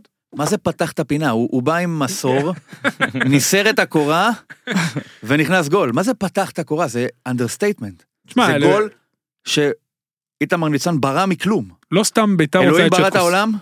מכלום, משום דבר? נכון. בסדר, נלך עם הסיפור. זה אותו דבר, איתמר ניצן עם הגול הזה. בראשית, ברא איתמר ניצן, את השמיים ואת... אותו דבר. זה גול עצמי לדעתך? אולי לא בהגדרה הרפואית, אבל זה גול עצמי. יפה מאוד, אני הייתי בטוח שרעננה יורדת, אני עדיין חושב שהיא די פיבוריטית לכך, תשמע, הוא יודע מה, עוד מעט נעשה סדר, כי יש מלא ברדק. 5 נקודות מתחת הקו האדום מקום 5, זה כלום. סליחה שאני חוזר אחורה עוד פעם, אבל אנחנו כל מה שקורה פה, זה בצל הסיפור של גוטמן. מי היה הראשון שבישר את זה פה מבין 3? הנה הוא חזר, אורן בישר. אתה בישרת. כן. איך אנחנו הגבנו לזה? יש את זה מוקלט. אני יודע, אני רוצה סתם עכשיו להיזכר. לא יודע, זהה? לא, אבל היה כאילו די, נו, מי שאומר, לא נכון, סטלבט. אני אומר את זה, יודע זה נכון, אגב חיכיתי דקה, כי לא רציתי לקטוע, תבין, החוק שלי הוא חוק ברזל, ואני יכול, זה התחיל כזה כמו, זה לא... תתבייש שגם בסיפור עצוב כזה אתה מכניס... המנוח ואני. לא המנוח ואני, המנוח ואנחנו. המנוע ואני. הרי אתה יודע את זה, ואתה יודע את זה ניר צדוק, שבישראל... יש בערך, ככל גם שהדבר הכי חמור, תוך 40 דקות מותר לצחוק עליו. אם היינו מקליטים את הפרק הזה, לא נגיד יום אחרי, 3 שעות אחרי, היה עכשיו 20 דקות של פאנצ'ים. ויש פאנצ'ים. אני רוצה להגיד שיש פאנצ'ים, המצב עצוב, אבל יש פאנצ'ים. אנחנו נשמור את זה. אבל אני רק רוצה להגיד, שלא סתם זהו. אנחנו מדברים על פועל תל אביב, אין פאנץ'. אז עכשיו אתה לוקח הפסקה, אורי, וניר איתי. אני מרגיש כמו כיתה טיפולית, כל פעם יש מישהו שאני יכול לשלוט בו. ניר, כן. בוא נתחיל קודם מהמשחק, לפני הכל יש לי עוד דבר להגיד עליך אחרי זה, אבל בוא נתחיל קודם מהמשחק, היית בו, מחצית ראשונה נהדרת, או 20 דקות ממנה, רבע שעה אחרונה מצוינת. אחלה, נכון. ואם גם את זה הפועל תל אביב לא מצליחה לנצח, אז עכשיו זה מתחת לקו האדום, פלוס משחק מול מכבי פתח תקווה, מיד בהמשך השבוע, ביתר עם 8, הפועל עם 10, מעל זה אשדוד ניצחה, מכבי חיפה גם עם 12, הפועל חיפה ניצחה ברחה ל-12, הפועל רעננה ל-13, סכנין ברחה ל-13, שמע, it looks bad, man. זה נראה, אתה יודע מה, לא מסכים איתך. וזו הבעיה פה, שזה נראה טוב. לא, it looks bad המצב. וזה לא, אז אני אפרק את זה אחרת. המשחק היה טוב. זה נראה טוב, ובכל זאת זה נגמר לא טוב, ולכן זו בעיה.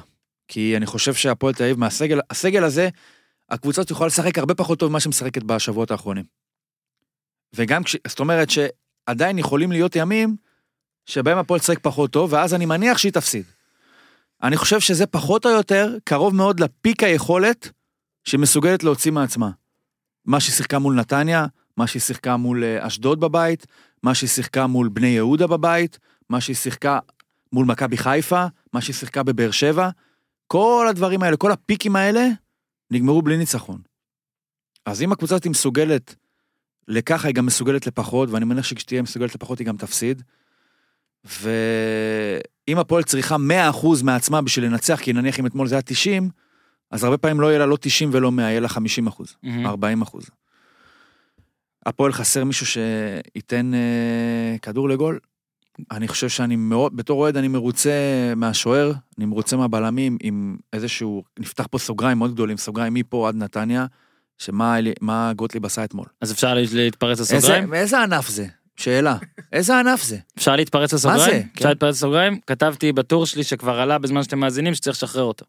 ואני חושב שאליאס עשה אולי טעות לא פחות גדולה, אבל הטעות של אליאס הייתה טעות של כדורגל. נכון. וגוטליב כבר שנה או שנתיים מתעסק בכל דבר אחר שלא קשור לכדורגל, ואין לי בעיה שיתבע את השכר שמגיע לו אחרי פירוק וירצה לעזוב זכותו, ואין לי בעיה שאם מועד בא ומאיים עליו פיזית, אז הוא מחזיר לו ביתה וגוף, מה זה? יש לי בעיה, כן, אבל אם במצב כזה מחליקים את זה, סבבה, ואתה נותן סתירה לעמית מלכה ומחליקים את זה, סבבה, ואתה לא רוצה להיות פה, מחליקים את זה, סבבה, ואתה עושה פאול מטומטם בדקה 42, לא זוכר מה, בדרבי טוטו נגד מכבי, בסדר, ואתה מכשיל את צ'יקו, בסדר, ואתה עושה את הפנדל אתמול, ונגד חדרה היה הרחקה, שני צהובים דבילים, ניר צדוק, נגד חדרה, סבבה. אבל אם בן אדם הוא כרגע הר של בעיות, או לפחות גבעה או תל של בעיות, והפועל תל אביב זה הר יחסית, אם הוא הר של בעיות, והתרומה שלו היא די מזערית, זה לא גוטליב שנותן את הגולים החשובים כמו שלפני שנתיים, ואולי בלאומית הוא עושה קצת פחות, ראיתי.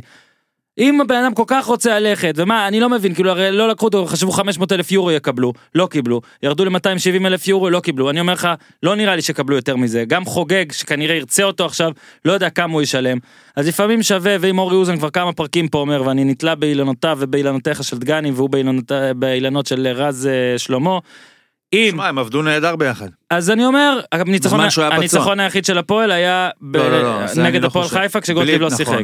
אז אני פשוט חושב שלפעמים יש גם מסר לעשות, ונתתי דוגמה בטור שלי לטי מונטגומרי, מגרין ביי בפוטבול, שאיבד כדור שעורייתי, שעזר לגרין ביי להפסיד, או לא נתן לגרין ביי עוד צ'אנס לנצח, שלחו אותו בטרייד תמורת בחירה שביעית, שזה אתה לדעתי כתבת כמו לשלוח מישהו לסיביר. כן, רק בשביל תלך מפה. כן, אבל מצד שני אתה חייב יום אחרי זה התפרסם, אבל שהוא עשה פעולה בניגוד לחוק, בניגוד למה שאמר ביקש, בניגוד להוראה, בניגוד לחוק. הקטע הזה שהפועל לא יכולה כרגע לעשות, לשחרר מישהו בלי לקבל עליו כסף, או לקבל עליו את התשלום שחושבים להוגן, כי בינינו כל הקבוצה הזאת היא מתנהלת לפי כמה כסף יש לה, או כמה כסף היא מוכנה, או סלש לא מוכנה להוציא. אבל אני מסכים איתך בקטע שגוטליב הוא אולי איזה מין, נקרא לזה, זה כבר לא, זה לא יכול להצליח. זה, אתה יודע, זה מגנט לדברים לא טובים. ואני רוצה לעשות פה שיימינג לאנשים שמשחקים את הכדורגל בשכונה.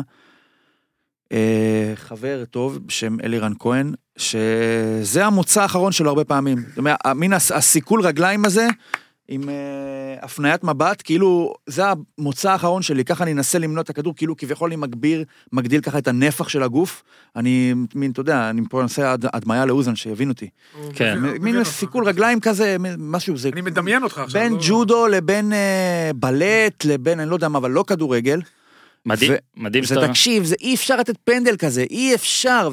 בדקה 80. אביב אברהם, שהוא שרקו לפנדל, תראית על אביב אברהם שהוא קצת כזה מופתע, כאילו רגע, וואו, יפה. זה פנדל, אבל אפשר לקחת את זה לכיוון של השופט לא צריך היה לשרוק כי זה לא פנדל, או מצד שני, רגע, מה... אוקיי, אני לא אגיד את זה. מה המטומטם? מה הבלם הזה עשה עכשיו שגרם לכך שאני יוצאת עם הסיטואציה הזאת? אבל אני חושב שיותר מטיפשות זו התנסות גם שלו, זה כאילו אני מעל הסיטואציה, גם ככה זה קהל שמקלל אותי, אין לי כוח, לא רוצה ולא פה ולא שם, ובגלל שאמרת את זה, אני רק רוצה להקריא לך את הפסקה הראשונה מהטור שלי, כי זה פשוט קרה גם לי, כתבתי מודה, נגמר לי האוויר, אבל זה לא היה קשור לזה, זה היה משחק רביעי או חמישי בכדורגל השכונתי, אליו הוזמנתי, יותר בשביל החברה מאשר היכולת, כפי שאמרתי לכם, אני לא טוב בכדורגל, 5 על 5, דשא סינתטי, מגרש קטן, אני ממילא אורח, כל השאר הם עובדים באותו מקום עבודה. אז למה כתבתי את זה? כי אני כן רציתי לנצח, אבל יותר רציתי ליהנות, בשבילם זה הרבה יותר חשוב, בשביל אתה יודע, יש במשרד טרשטוק, בוואטסאפ והכל וזה, במשחק הרביעי או החמישי באותו זה, בא אליי איזה מישהו שהוא גם ככה יותר טוב ממני, רוב הסיכויים שעה עובר אותי, ואז עשיתי בול את אותה התנועה, בול. זה מהלך שכדורגל בשכונה. הבחור שהביא אותי, כל כך כעס עליי. כי כאילו, זה גם מראה שלא חשוב לי כמו שחשוב לו, כי הרי, שוב, אלא אם כן אתה עושה את זה, ו8 מ8 אתה מסכל את המהלך, אז הבא יש לך מהלך אדיר, אתה הגית, אוקיי? עם הקרב. אבל הוא כעס עליי, כאילו אני מבייש תפיר, הוא הביא אותי. אוקיי? הוא הביא אותי, הוא זה ש... אז ככה אני חושב שהפועל צריכה להרגיש על... אתה חושב שניסנוב מרגיש ככה עכשיו? כן, אני חושב שכן. אני לא יודע עד כמה הם ינסו להיאחז בקרנות המזבח, סלש קרנות הכסף שהם חושבים שגוטליב יעשה להם. אני לא רואה מי ישלם עליו את הסכום שהם חושבים שישלמו עליו. אני חושב שאפילו זה מעליב את אופיר חיים. זאת אומרת, בא מאמן חדש, ובמשחק שהוא בא, אתה ככה זורק, שלא ישקר שזה לא זריקה, זו זריקה. זה אולי זריקה רגעית, אבל זאת זריקה. עכשיו, מה יקרה מול ביתר? כי דגני קיבל צהוב חמישי אתמול, ולא ישחק מול ביתר. באמת? חדשות מרעישות, ניר צדוק. חשיפה. אז אפשר לשחרר אותו אחרי ביתר. אני חושב ש... לא, מן הסתם ברור שהכוונה שלי לא קשורה למקצועיות. המצב בעייתי. אני לא רואה את הפועל מנצחת את שני המשחקים הקרובים, וזה כבר יכול להיות להגיע למצב של 5-6 נקודות מהקו. אתה צריך שהרבה יתרחקו. בסדר, אז 4 נקודות מהקו, וזה... תגיד, אני יכול לשאול שאלה... יכול להיות too much על הקבוצה הזאת, שבסופו של דבר הרבה ילדים, הרבה שחקנים של ליגה לאומית, גם המנהיגים בתוכה, הם לא מנהיגים רעים או קלאסיים כאלה. מי מוביל את הקבוצה? מי מוביל אותה? דגני? השחקן על המגרש? מי מוביל אותה, כן. אני חושב שדגני הוא הדמות הכי דומיננטית. עכשיו אני נותן לך סיטואציה, אוקיי? פיגור. אגב, שוב, תסתלבט עליי, הוא היה אתמול מעולה. שוב, אני גם כשאני מסתלבט עליך, אני תמיד מודה שמה שאני חושב על דגני זה שיש לו קצרים. אוקיי? רגעים שהראש שלו מפסיק תפקד לשנייה וזה כואב. אני חושב שהוא הרבה יותר טוב מגוטליב, והעונה גוטליב בוודאות טועה יותר ממנו. הנה, נותן לך את זה. ואני אומר, אני שואל, עכשיו 1-0 ליריבה. אוקיי, הפועל תל אביב נגד X, יריבה. 1-0 דקה 55. אני אומר להם, יאללה, יאללה. מי מרים? מי? דגני. וזה מה שזה... אגב, אל תיקחו את זה ממנו, כי הוא... לא, שואל. למה ידין נגיד לא זה? ידין? זה רק מקצועי? ידין עכשיו אם אתה רוצה, זה ברבוניות ו... הוא דייג. כן, הוא עבר לדוג. אתה אז לא מקצועית, אתה לא חושב. ידין בהפועל תל אביב? כן. אני חושב שגם שנה שעברה זה כבר היה קצת גדול עליו. והרמות? דלג. עבור לשאלה הבאה. השאלה הבאה היא כזו. בוא, אורי, משהו על נתניה ש... הייתה הרגשה במועדון כזה שמשהו קצת הפגרה, קצת נחמד מדי, הכל פה, הכל שם. במשחק הזה, כמו שניר אומר, היא הייתה קבוצה פחות טובה. נכון. היא מגיעה לביתה, אבל בלי קשר לזה, משהו שאפשר לחדש עליהם. פגשתי את שי ברדה ביום שבת, בא לראות משחק של הבן שלו, דרבי דרך אגב, הבן שלו משחק מכבי תל אביב, שחקן נחמד, אפילו פלוס. ואתה יודע, שוחחנו קצת, אתה יודע, על מה הם עושים, עם כל השינויים, הרי שנה שעברה הם לקחו את שיטת היעלום, החזירו אותה לאופנה, אירן לוי, דיה סבא, המון שחקנים בלטו ברמה האישית, אביב אברהם, אחד מתגליות העונה, והשנה הם צריכים לעבוד אחרת, מאוד החמיא לגיא מלמד, שדרך אגב, יופי של שחקן גיא מלמד, הלך לאיבוד איפשהו, בבאר שבע. הלך לאיבוד שם, אבל הוא עושה דברים מאוד יפים, ממש דברים יפים, בצ'ירה אחרי התחלה טובה קצת בירידה, אבל אתה יודע, נתניה, אמרנו את זה בתחילת העונה, הולכת לא לעונה כמו העונה שעברה, מרכז טבלה פלוס מינוס, כל פלייאוף עליון הישג אדיר, מקום שביעי, שמיני, תשיעי, בלי סכנת ירידה, עונה ריאלית פלוס, יש לה, היא בידיים טובות, שני מאמנים נהדרים, יש יציבות, יש המשוכיות, ולקראת העונה הבאה הם נסו, אתה יודע, למצוא את השניים, את השני שחקנים שהתחפו אותם קדימה, אני קצת רוצה ומקווה שנראה יותר את יונס מלאדה, אתה יודע, ואני בטוח שגם הצוות שם... אתה יכול להגיד שהוא משנתון. 99, בשבילך, וכן, והוא מאוד מוכשר, צריך להגיד, כל פעם שראינו אותו, יש לו כישרון, ודרפיש וברדה האלה כאלה שנותנים, אני מקווה מאוד שנתניה תמשיך לייצר את הכישרונות הצעירים מבית, להביא אותם לקדמת הבמה, ושוב, פלייאוף עליון הישג גדול, 7-8-9, זה המקום הריאלי. הפועל באר שבע, וראיתי רק תקציר, תבחה את השער של חדרה, ברק בכר נשאל בראיון אחרי זה, אמרו לו, ברק, אתה כל פעם באמצע שבוע אומר, בשבת תראו הפועל באר שבע אחרת. אנחנו לא רואים, אז הוא ענה ברק בכר, ראיתם את הפועל באר שבע, מחמיצה אחרת, וזה היה מצחיק, כי זה באמת היה, כאילו הם עלו דרגה בהחמצות, היה את החמצת סבו באשדוד, וכל מיני, עוד כמה החמצות, שילוב של קורות שהיו עוד לפני, ובטח שבסוף, סער וזריאן, אני לא חושב שיש הרבה משחקים שרואים באותה מחצית, שתי החמצות כאלה, בהפרש כזה של דקות, אני רוצה אבל מצד שלי להגיד, שהתלוננתם הרבה על החמצות, אבל אולי אם לא תספגו שני גולים מחדרה בבית, בטרדר, אז פחות תהיה אפשר להתלונן. רגע, ומה זה החמצות? זה גזירת גורל? זה לא איכות? איכות? אני חושב שיש הבדל, אבל כאילו אני כן חושב ש... דיברנו על זה מזמן. איכות ולחץ. כאילו עד הבעיטה, זה דברים שאפשר לעבוד עליהם, ומראים על משהו על איכות או יכולת או לימוד או הכנה. ומרגע הבעיטה זה כבר, אתה יודע, תלוי בשמיים, זה כבר כוכבים, מזלות, הגרלות. זה לא ככה באמת. שפיץ של נאו. זה לא באמת ככה. לא. זה אומר משהו, אגב, בתוך באר שבע אמרו אחרי סיפור מאמן, שהדברים האלה משפיעים אחרי זה גם על המקצועי. אתה זוכר את המשחק מול אשדוד? אתה זוכר? מאמן. מי זה מאמן? חנן. שחקן העונה שלך, שנה שעברה. מה הוא עושה? כתבת על זה גם היום, אורן. כן, כי שמתי לב ששחקן העונה זה כמו מדן, זה כמו שכל מי שמצטלם בעטיפה של מדן גומר את העונה. אפשר להגיד משהו על החמצות? החמצות זה גם משהו של מומנט וקרמה. לא באלימות. הם לא היו אלימים. הם לא היו אלימות. לא, שזריאן קצת אלים. קצת אלים. תן פס, תשים את הגול הזה. הוא עשה עם הפס, אבל בברוטליות. נמוך, כאילו. למה להרביץ לכדור? חבר כמו אח כדור. מה, זה כדור חבר. לא בטוח שהכדור חבר של זריאן. הוא חבר. הם הרבה זמן. הוא רצוי שהוא יהיה חבר, אבל בואו נחזיר אתכם למשחק מול אשדוד בתחילת העונה. אשדוד בעטה פעם אחת למסגרת, וגם זה עם איזה, באר שבע 30, נכון? משהו כזה? 25 ימים. זה מופע של ג'ירפי. בעונה שעברה, באר שבע יכלה גם במצב החצי להבקיע גול.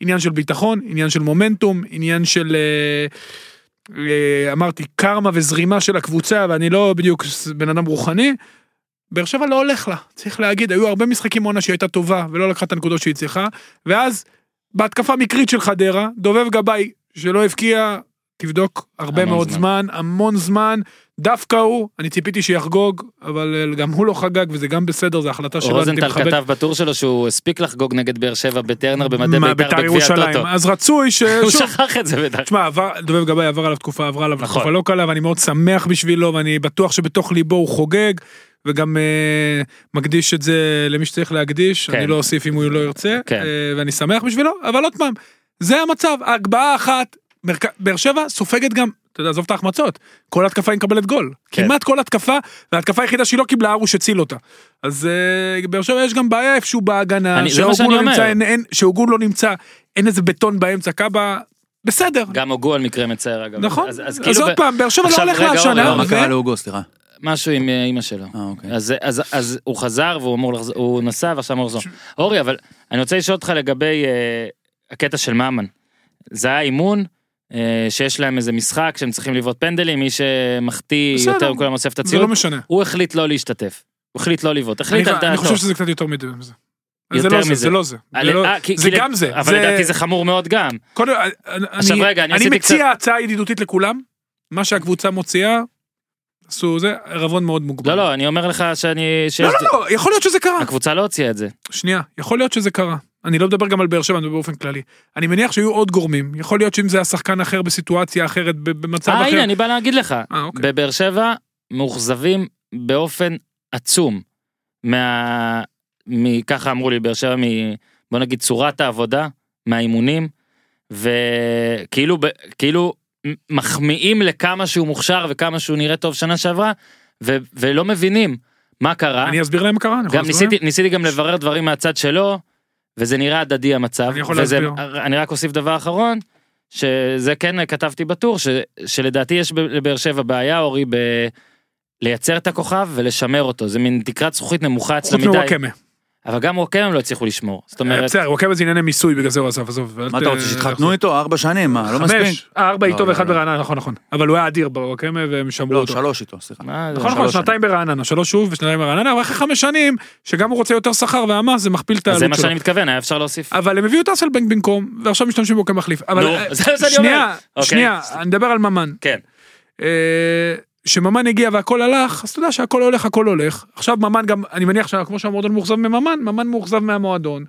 הוא ציפה השנה להיות השחקן המוביל של הקבוצה, ששנה שעברה, באר שבע שינתה את שיטת המשחק לקראת הפלייאוף, והוא למעשה היה השחקן הכי מרכזי שלה, השנה זה לא קרה, היא בנתה קבוצה אחרת, דברים פחות הסתדרו, ושוב אנחנו מנסים להסביר משהו מקצועי בלי שאנחנו יודעים, או שאנחנו מדברים מה הבעיה. נכון, אנחנו לא יודעים את כל הפרטים, יש עוד בעיות. מה הסיפור?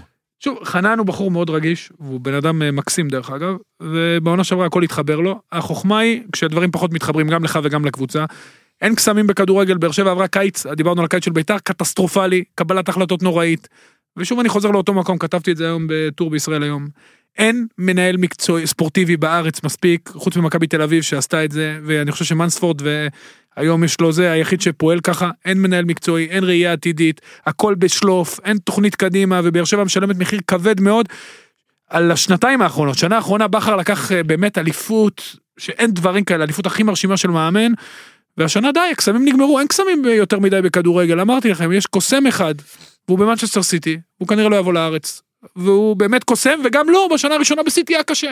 הוא תלוי בשחקנים, באר שבע עשתה קבלת החלטות נוראית, לא הכינה את הקבוצה בזמן לליגת האלופות, לא הכינה את הקבוצה טוב לליגה, ברגע האחרון זרקה כל מה שיש לה, על אסלבנק וסבא, ואתה יודע, ובלגן וסלט ירקות, היא לא מצליחה להביא זרים טובים, כי אין לה מערכת סקאוט מספיק טובה, אפשר להביא זרים טובים לארץ, אני אחזור על זה בפעם המיליון, ובאר שבע בבעיה, ובלכן מכבי תל אביב תברח העונה לליגה וכנראה תלך עד הסוף, אלא אם כן יקרה איזה משהו קטסטרופלי, ובאר שבע גם מול חדרה מתקשה, ולמעשה באר שבע מתקשה בכל משחק, תזכירו לי משחק שאיתה בו, אני לא זוכר היה אחד מכבי פתח תקווה שגם, נכון, שידרתי את המשחק, נכון, זה המשחק היחיד שהייתה מחצית, דרך אגב, הייתה בו מחצית מצוינת, אחרי שהייתה בפיגור, ומחצית שהיא גם דשדשה, שהבקיעה את הגול של קורות מקילומטר. בוא נגיד שגם המוליכה שעוד מעט נדבר עליה, זה לא שהיא נותנת פה 90 דקות שהיא שורפת את שלו, אבל היא דומיננטית, בטח, לא, אני אומר, אבל בוא לא נשכח שבאר שבע בעונה שעברה, ובקצת בעונה השנייה גם לא נתנה משחקים דורסנים בזה, אבל ידעת שהיא הולכת לנצח. ולא היית שם לגול.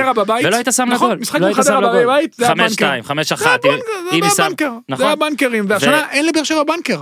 ואתה לא יכול לקחת אליפות בלי בנקר. אתה יודע מה מפריע לי בבאר שבע? כאילו אם לא אני זה. לי הניהול. זה עזוב, זה דיברנו. נגיד, אתה רואה את המשחק שלשום.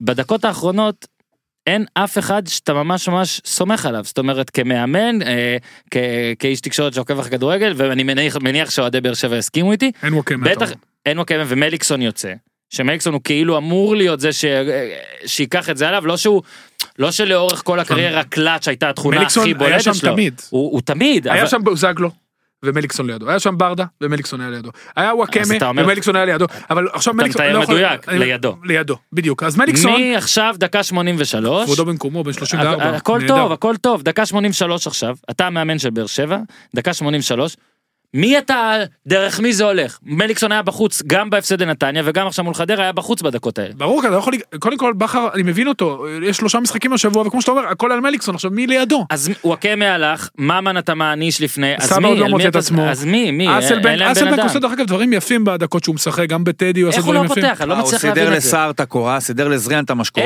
איך הוא לא פותח? אבל כל פעם שהוא פותח עלי מתלהב מאיך שהם עושים נראים. בן בסט בישל את הגול, הוא החליט ללכת, שוב, בחר נמצא באימונים. בטוח. ובחר, באמת, שנה שעברה הוא הוכיח, וכל הקריירת אימון שלו הוא מוכיח שהוא מרגיש טוב את השחקנים. נכון. השנה הדברים פחות הולכים, זה קורה לכל מאמן, באר שבע העונה צריכה לכוון למקום שני, גביע, ולהכין קבוצה לעונה הבאה כבר מעכשיו, הם צריכים עכשיו שיהיה להם רשימת שמות של שחקנים בינואר, הם יפלו ויקומו על הזרים. ושיגיעו בשנה הבאה כדי להיאבק עם מכבי תל אביב, שבעונה הבאה לא יודע אם יהיה פייר פליי, יהיה פייר פליי בעונה הבאה? תלוי אם צריך. אגב, זרים, רק נספר שקודם כל שניסו אביטן היה ביציע כאילו סימאון הגבוה, גם לא שורה ליד, ופלומה, איך שתקראו לו, שוב מוכיח כמה הוא אדיר, אני מזכיר, סעיף שחרור מצומצם מאוד, וזה רק הסוכן התעקש, שלומי בן עזרא, ו500,000 יורו זה משהו שקל לשלם בישראל, יש לפחות 3 קבוצות, אחת בלי מאמן עכשיו ש... לא, גם חוגג, יש 4 קבוצות שיכולות לשלם את זה, לא ניר, הפועל תל אביב לא תשלם את זה. אולי אלא אם כן נמכור את גוטליב. אולי טרייד. חדרה תשמח לצד מתאוס, וכן, בטח, למה לא. ושמע, פלומן מדהים, ושראינו שגם יש לו ביתה אחרי זה, יהיה מעניין לראות לאן הם הולכים, ומדהים שמכל, מכל, מכל מחזור, זה בני יהודה הפסידה, אז חדרה היחידה ש... חדרה היחידה שנשארה צמודה למכבי תל אביב. העניין הוא שבני יהודה, נניח אם אנחנו נעבור רגע לבני יהודה, נעבור למכבי, לפני מכבי, כי אחרי זה אני מגלחים אותי. דרך אגב, מכבי בני יהודה זה המחזור הבא. כן. יכול להיות שזה יהיה ראשון שני. לדעתי זה... אז תשמע... רגע. בסדר, מה אתה? תקטן לנו משהו, אל ת... קודם כל, ניר, מכבי תל אביב, שלך כמובן. בטח. אני רוצה להגיד שמצד אחד, הגול הזה היה בסוף, והכל מצד שלי, זה לא שזה היה, וואו, אלוהים ישמור בניגוד גמור.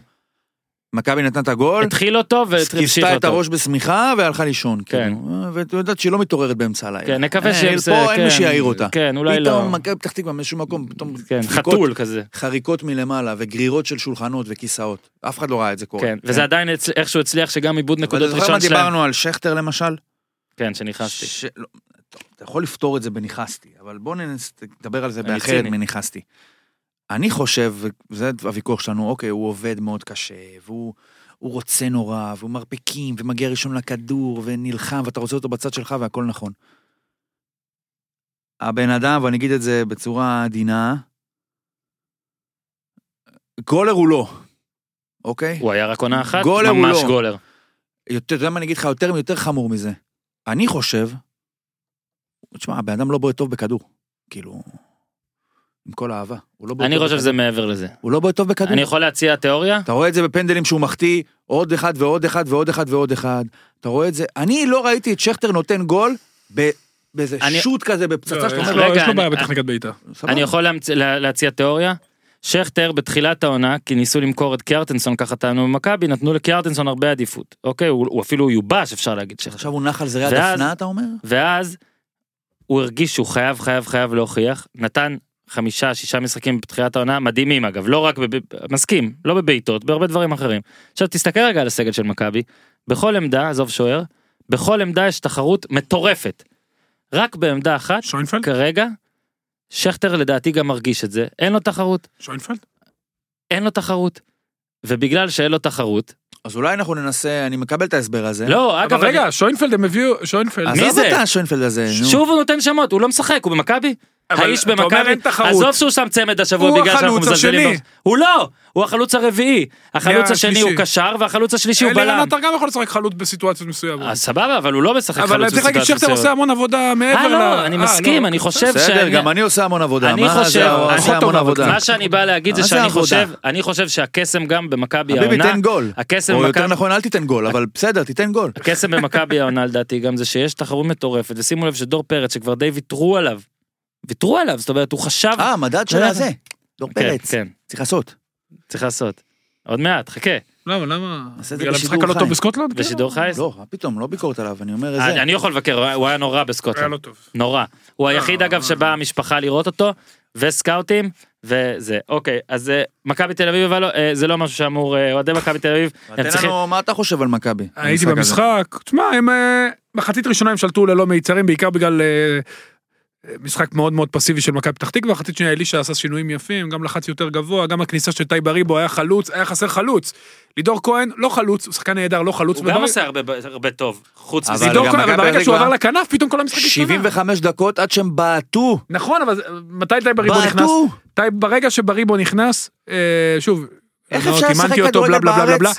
אי אפשר לשחק בלי ליבות, 75 דקות. אבל לא היה חלוץ. זה כפקן, זה כדורגל, זה 11-11, זה מכבי תל אביב, לא ביירן מינכן. אז בוא נפרגן לאלישע שעשה את השינוי בזמן, למזלם של מכבי תחתית ומכבי לא הספיקו לשים את השני, במחצית השנייה, היה להם כמה דקות טובות במחצית השנייה. הצילי לקורה. נכון, היו להם כמה דקות טובות במחצית השנייה, שהם היו קרובים לשני, אבל היה תחושה שמכבי האמינה לעצמה שהיא בלתי מנוצחת. ברסקי מקבל דקות ראשונות אחרי יותר מחודשיים, זה כאילו כבר שמנו את ה-1-0 לגמורים האלה, למכה פתח תקווה, והם כבר לא... הם לא באמת ישימו לנו גול. הם לא ישימו לנו גול. היה תחושה שמכבי מאמינה באמת שהיא בלתי מנוצחת, לגלזר קרה מקרה והוא נאלץ לצאת, עם החילוף של ברסקי שנראה קצת לא, אתה יודע, לא מתאים לתוצאה פשוט, כי גם גלזר היה טוב, ניסו להחזיר את ברסקי לעניינים, אבל שוב, מכבי למרות הטקו הזה שאתה יודע, זה גול, אתה יודע, אחד למרות הטקו הזה עדיין לא רק פייבוריטית ברורה, אני חושב שאחרי הטקו הזה היא עוד יותר פייבוריטית אחרי המחזור הזה. כן, כי אתה רואה ש... אין תחרות. לא, תחשוב איזה מייאש זה להיות באר שבע, שעשית כבר את הטקו, ואז אתה איכשהו יותר מתעצבן מזה שהיריבה שלך מאבדת נקודות, כי כאילו אתה אומר לך, יאללה, איזה טמבל. כן, אבל אתה יודע, מכבי תל אביב מאומנת מאוד, אני עוד פעם מחזור מאמן ששולט בקבוצה ו... אגב, אני רוצה להגיד משהו, אורי, בסדר? שבי מאמן זר, זה המאמן זר צריך להביא. אוהדי מכבי תל אביב הרבה מתלוננים לעברי, כאילו, על הפודקאסט הזה, שאנחנו משאירים אותם הרבה פעמים לאמצע, ואין לנו הרבה מה להגיד. אני חושב, קודם כל זו מחמאה.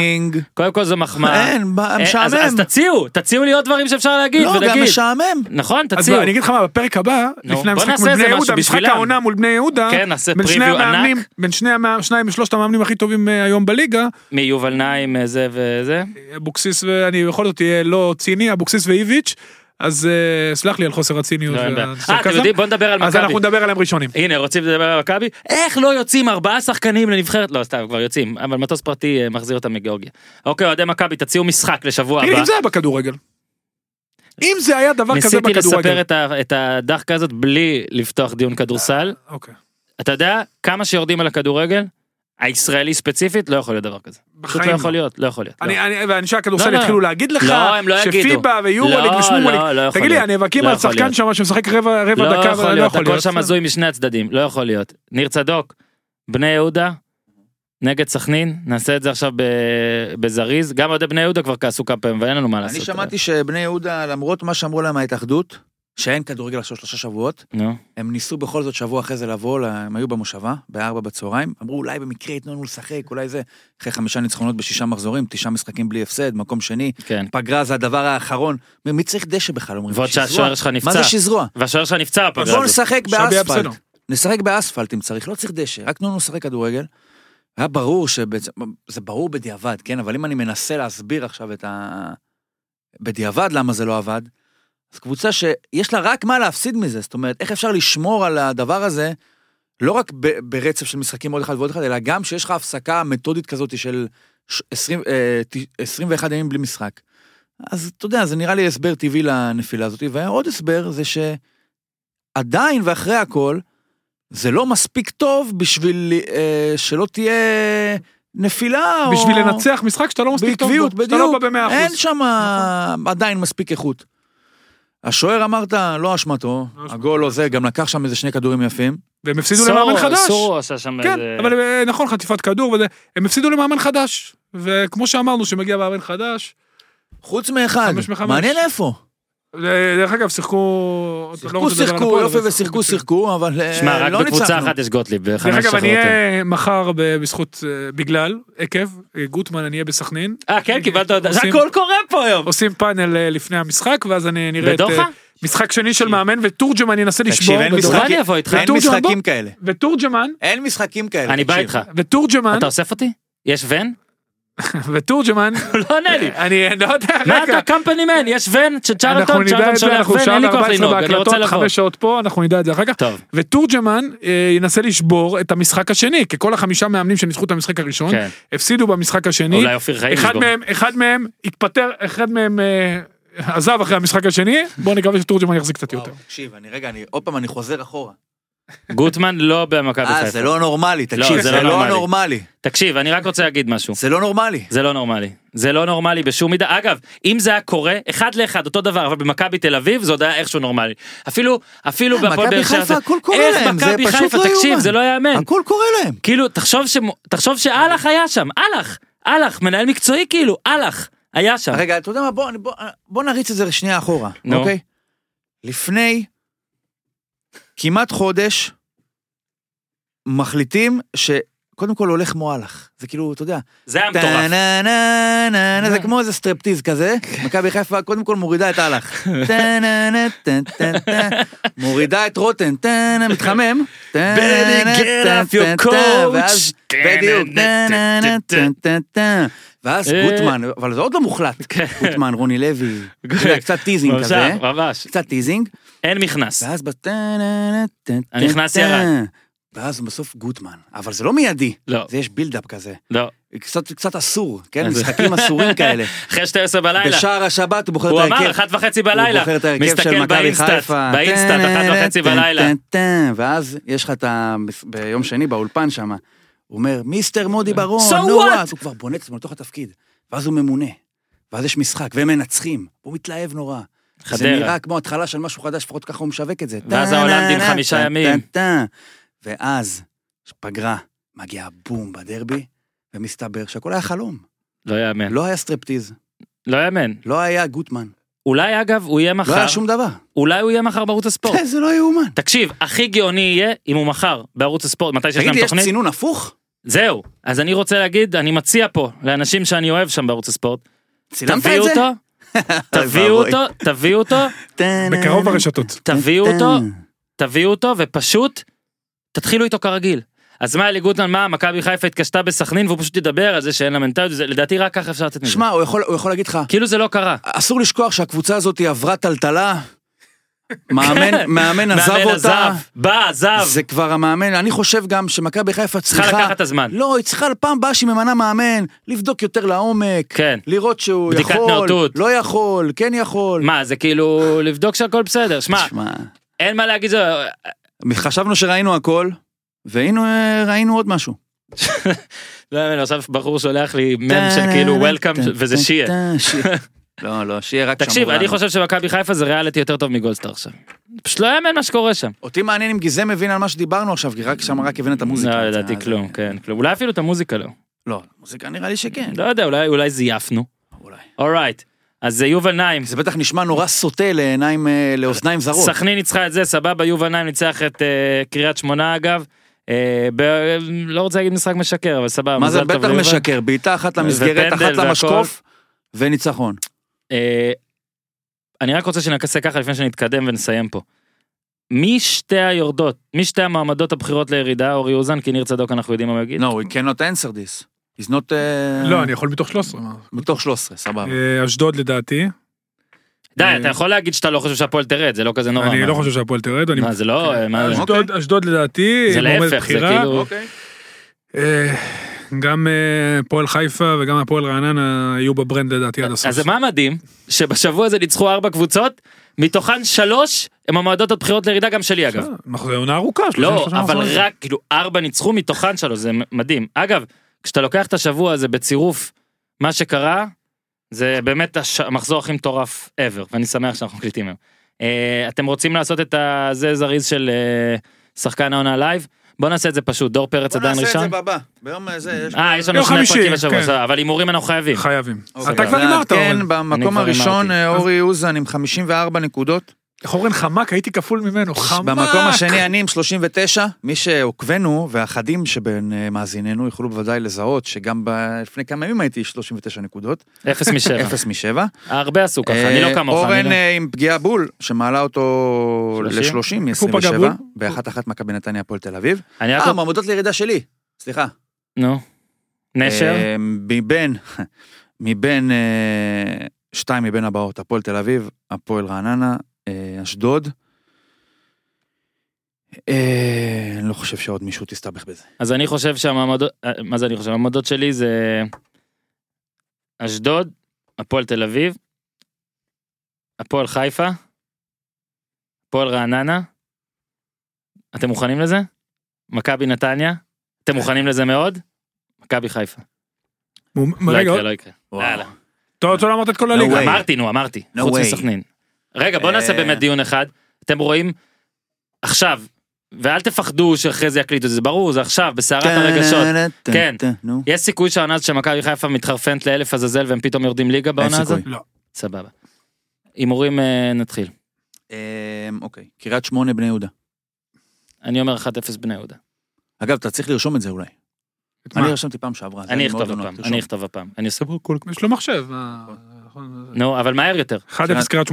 רגע, אני רוצה להוסיף משהו. אתה אמרת מה? כל פעם שהוא אומר, רגע, אני רוצה שלא טעים. מה אמרת? 1-0 בני יהודה. אתה 1-0 קש? כן. אני אגיד 1-1. סכנין מכבי חיפה. וואו. אני בטור שלי כתבתי 1-1, ואני עכשיו רוצה לשנות. 2-1 סכנין. כן, אני גם רוצה. תגיד. סבבה? 2-1 סכנין? כן. לא, רגע, אני לא יודע אם אני אגיד 2-1. 2-0 מכבי חיפה. סבבה. אורי אוזן, 2-0 מכבי חיפה. 2-0 סכנין. אוקיי. מכבי תל אביב אשדוד. 3-0 מכבי. קצת לי את המילים מהפה. גם אני. 2-0 מכבי. אוקיי. באר שבע הפועל חיפה בחיפה. 2-0 באר שבע. אני רוצה 5 נקודות. לא. לא, אם הוא הולך לפועל חיפה, לא מגיע לו. אז מעכשיו מתמטית שווה לי לעשות את זה. מה אתה אמרת? 2-0 באר שבע. 2-1 הפועל חיפה. לא מקבל 5. בסדר? לא. 2-0 באר שבע. תתפוצץ, אתה לא תברח לי עכשיו. אין לי בעיה לך. קודם כל באתי להגיד משהו אחר. אני להפתיע אותך. אתה לא נורמלי? ככה הפועל חיפה ביותר מגול, תקבל 5. 2-1 הפועל חיפה. מילי, אתה נורמלי? תחזור הפועל חיפה. לא מוצא 2-1 הפועל חיפה, הצבנתם אותי שניכם. 1-1. זה גם 2-0. מה שהוא אומר, אני אומר גם. לא, אני חושב ש... רגע, אני רוצה לשאול. אני חושב שבאר שבע אני לא בטוח שתנצח. כשאתה לא מאשר לי 5, אז אני מתעצבן עליך? חצוף, אני לא אשאיר דבר כזה. הפועל חיפה 2-1. מאשר לך 5. יאללה, 2-1 הפועל חיפה. אתה אמרת? זה לא כזה תלוש, 1-1, כן. אוקיי. הפועל חדרה, הפועל רעננה, אני אומר 1-0 חדרה. 1-1. 2-1 רעננה. ביתר נתניה. הייתה פעם קבוצה כזאת. 2-1 ביתר. 3-1 ביתר. סבל. בטדי? בטדי. אני מקבל 5 נקודות על 2-1 ביתר? 1-0 נתניה. אני מקבל... לא, אתה יודע מה? לא, 2-1 נתניה, סליחה. אני מקבל... הפועל מכבי פתח תקווה. 2-1 נתניה? 2-1 מכבי. אתה אין לך הימור השבוע. יש לך משחק חסר. רגע. כל מי ששומע פה, אנחנו בוחרים לאורי קבוצה אחרת מפולם. אז תתחיל... לא, הפעם עוד תעשה פולם. למה? מה רע בפולם? מה רע בפולם? שהיא תמיד עושה את אותו דבר, אתה מקבל נקודה. אבל החליפו רניארי, דרך אגב, גם רניארי מאמן חדש ניצח בראשון, אחר כך הפסיד. ואימרת טוב בניצחון? כן, 2-0. ניר עוד חשב ש2-1, למה חשב ש2-1? יאללה, מכבי פתח תקווה. ראיתי באיזה אתר טעות. יאללה, אתה לה. 1-1. פולם? אני לא מוצא נגד מי, אני אתכן בהמשך. אוקיי. אתכן בהמשך. ככה הוא מוביל במיליון. שוב, מאחלים לאלי גודמן הרבה בריאות. מה, אמרתי ראשון, 2-1 מכבי פתח תקווה, לא אמרתי? אוקיי. 2-1 מכבי פתח תקווה. שוב, מאחלים לאלי גודמן המון בריאות, מתנצלים על, ואולי אפילו גאים, על איך שהפרק הזה זז ונהיה וזה. נפל לנו פה פצצה. פצצה, אגב, באמת. לגמרי. מקווים שנהנתם בכל זאת. בריאות לכולם. היית קצת כמו איזה האוורד קוסל כזה שמדווח על נחיתת האדם על הירח. שנייה, ועכשיו איתנו, כן, זה היה מטורף. או הירי בקנדי. תודה לגיזם שהיית ככה ביום הזוי זה. עד כאן, להפעם, רק בריאות, פודקאסט הפודיום, TLV1. נתראה שוב השבוע. תעשו טוב. זה בור בלי תחתית.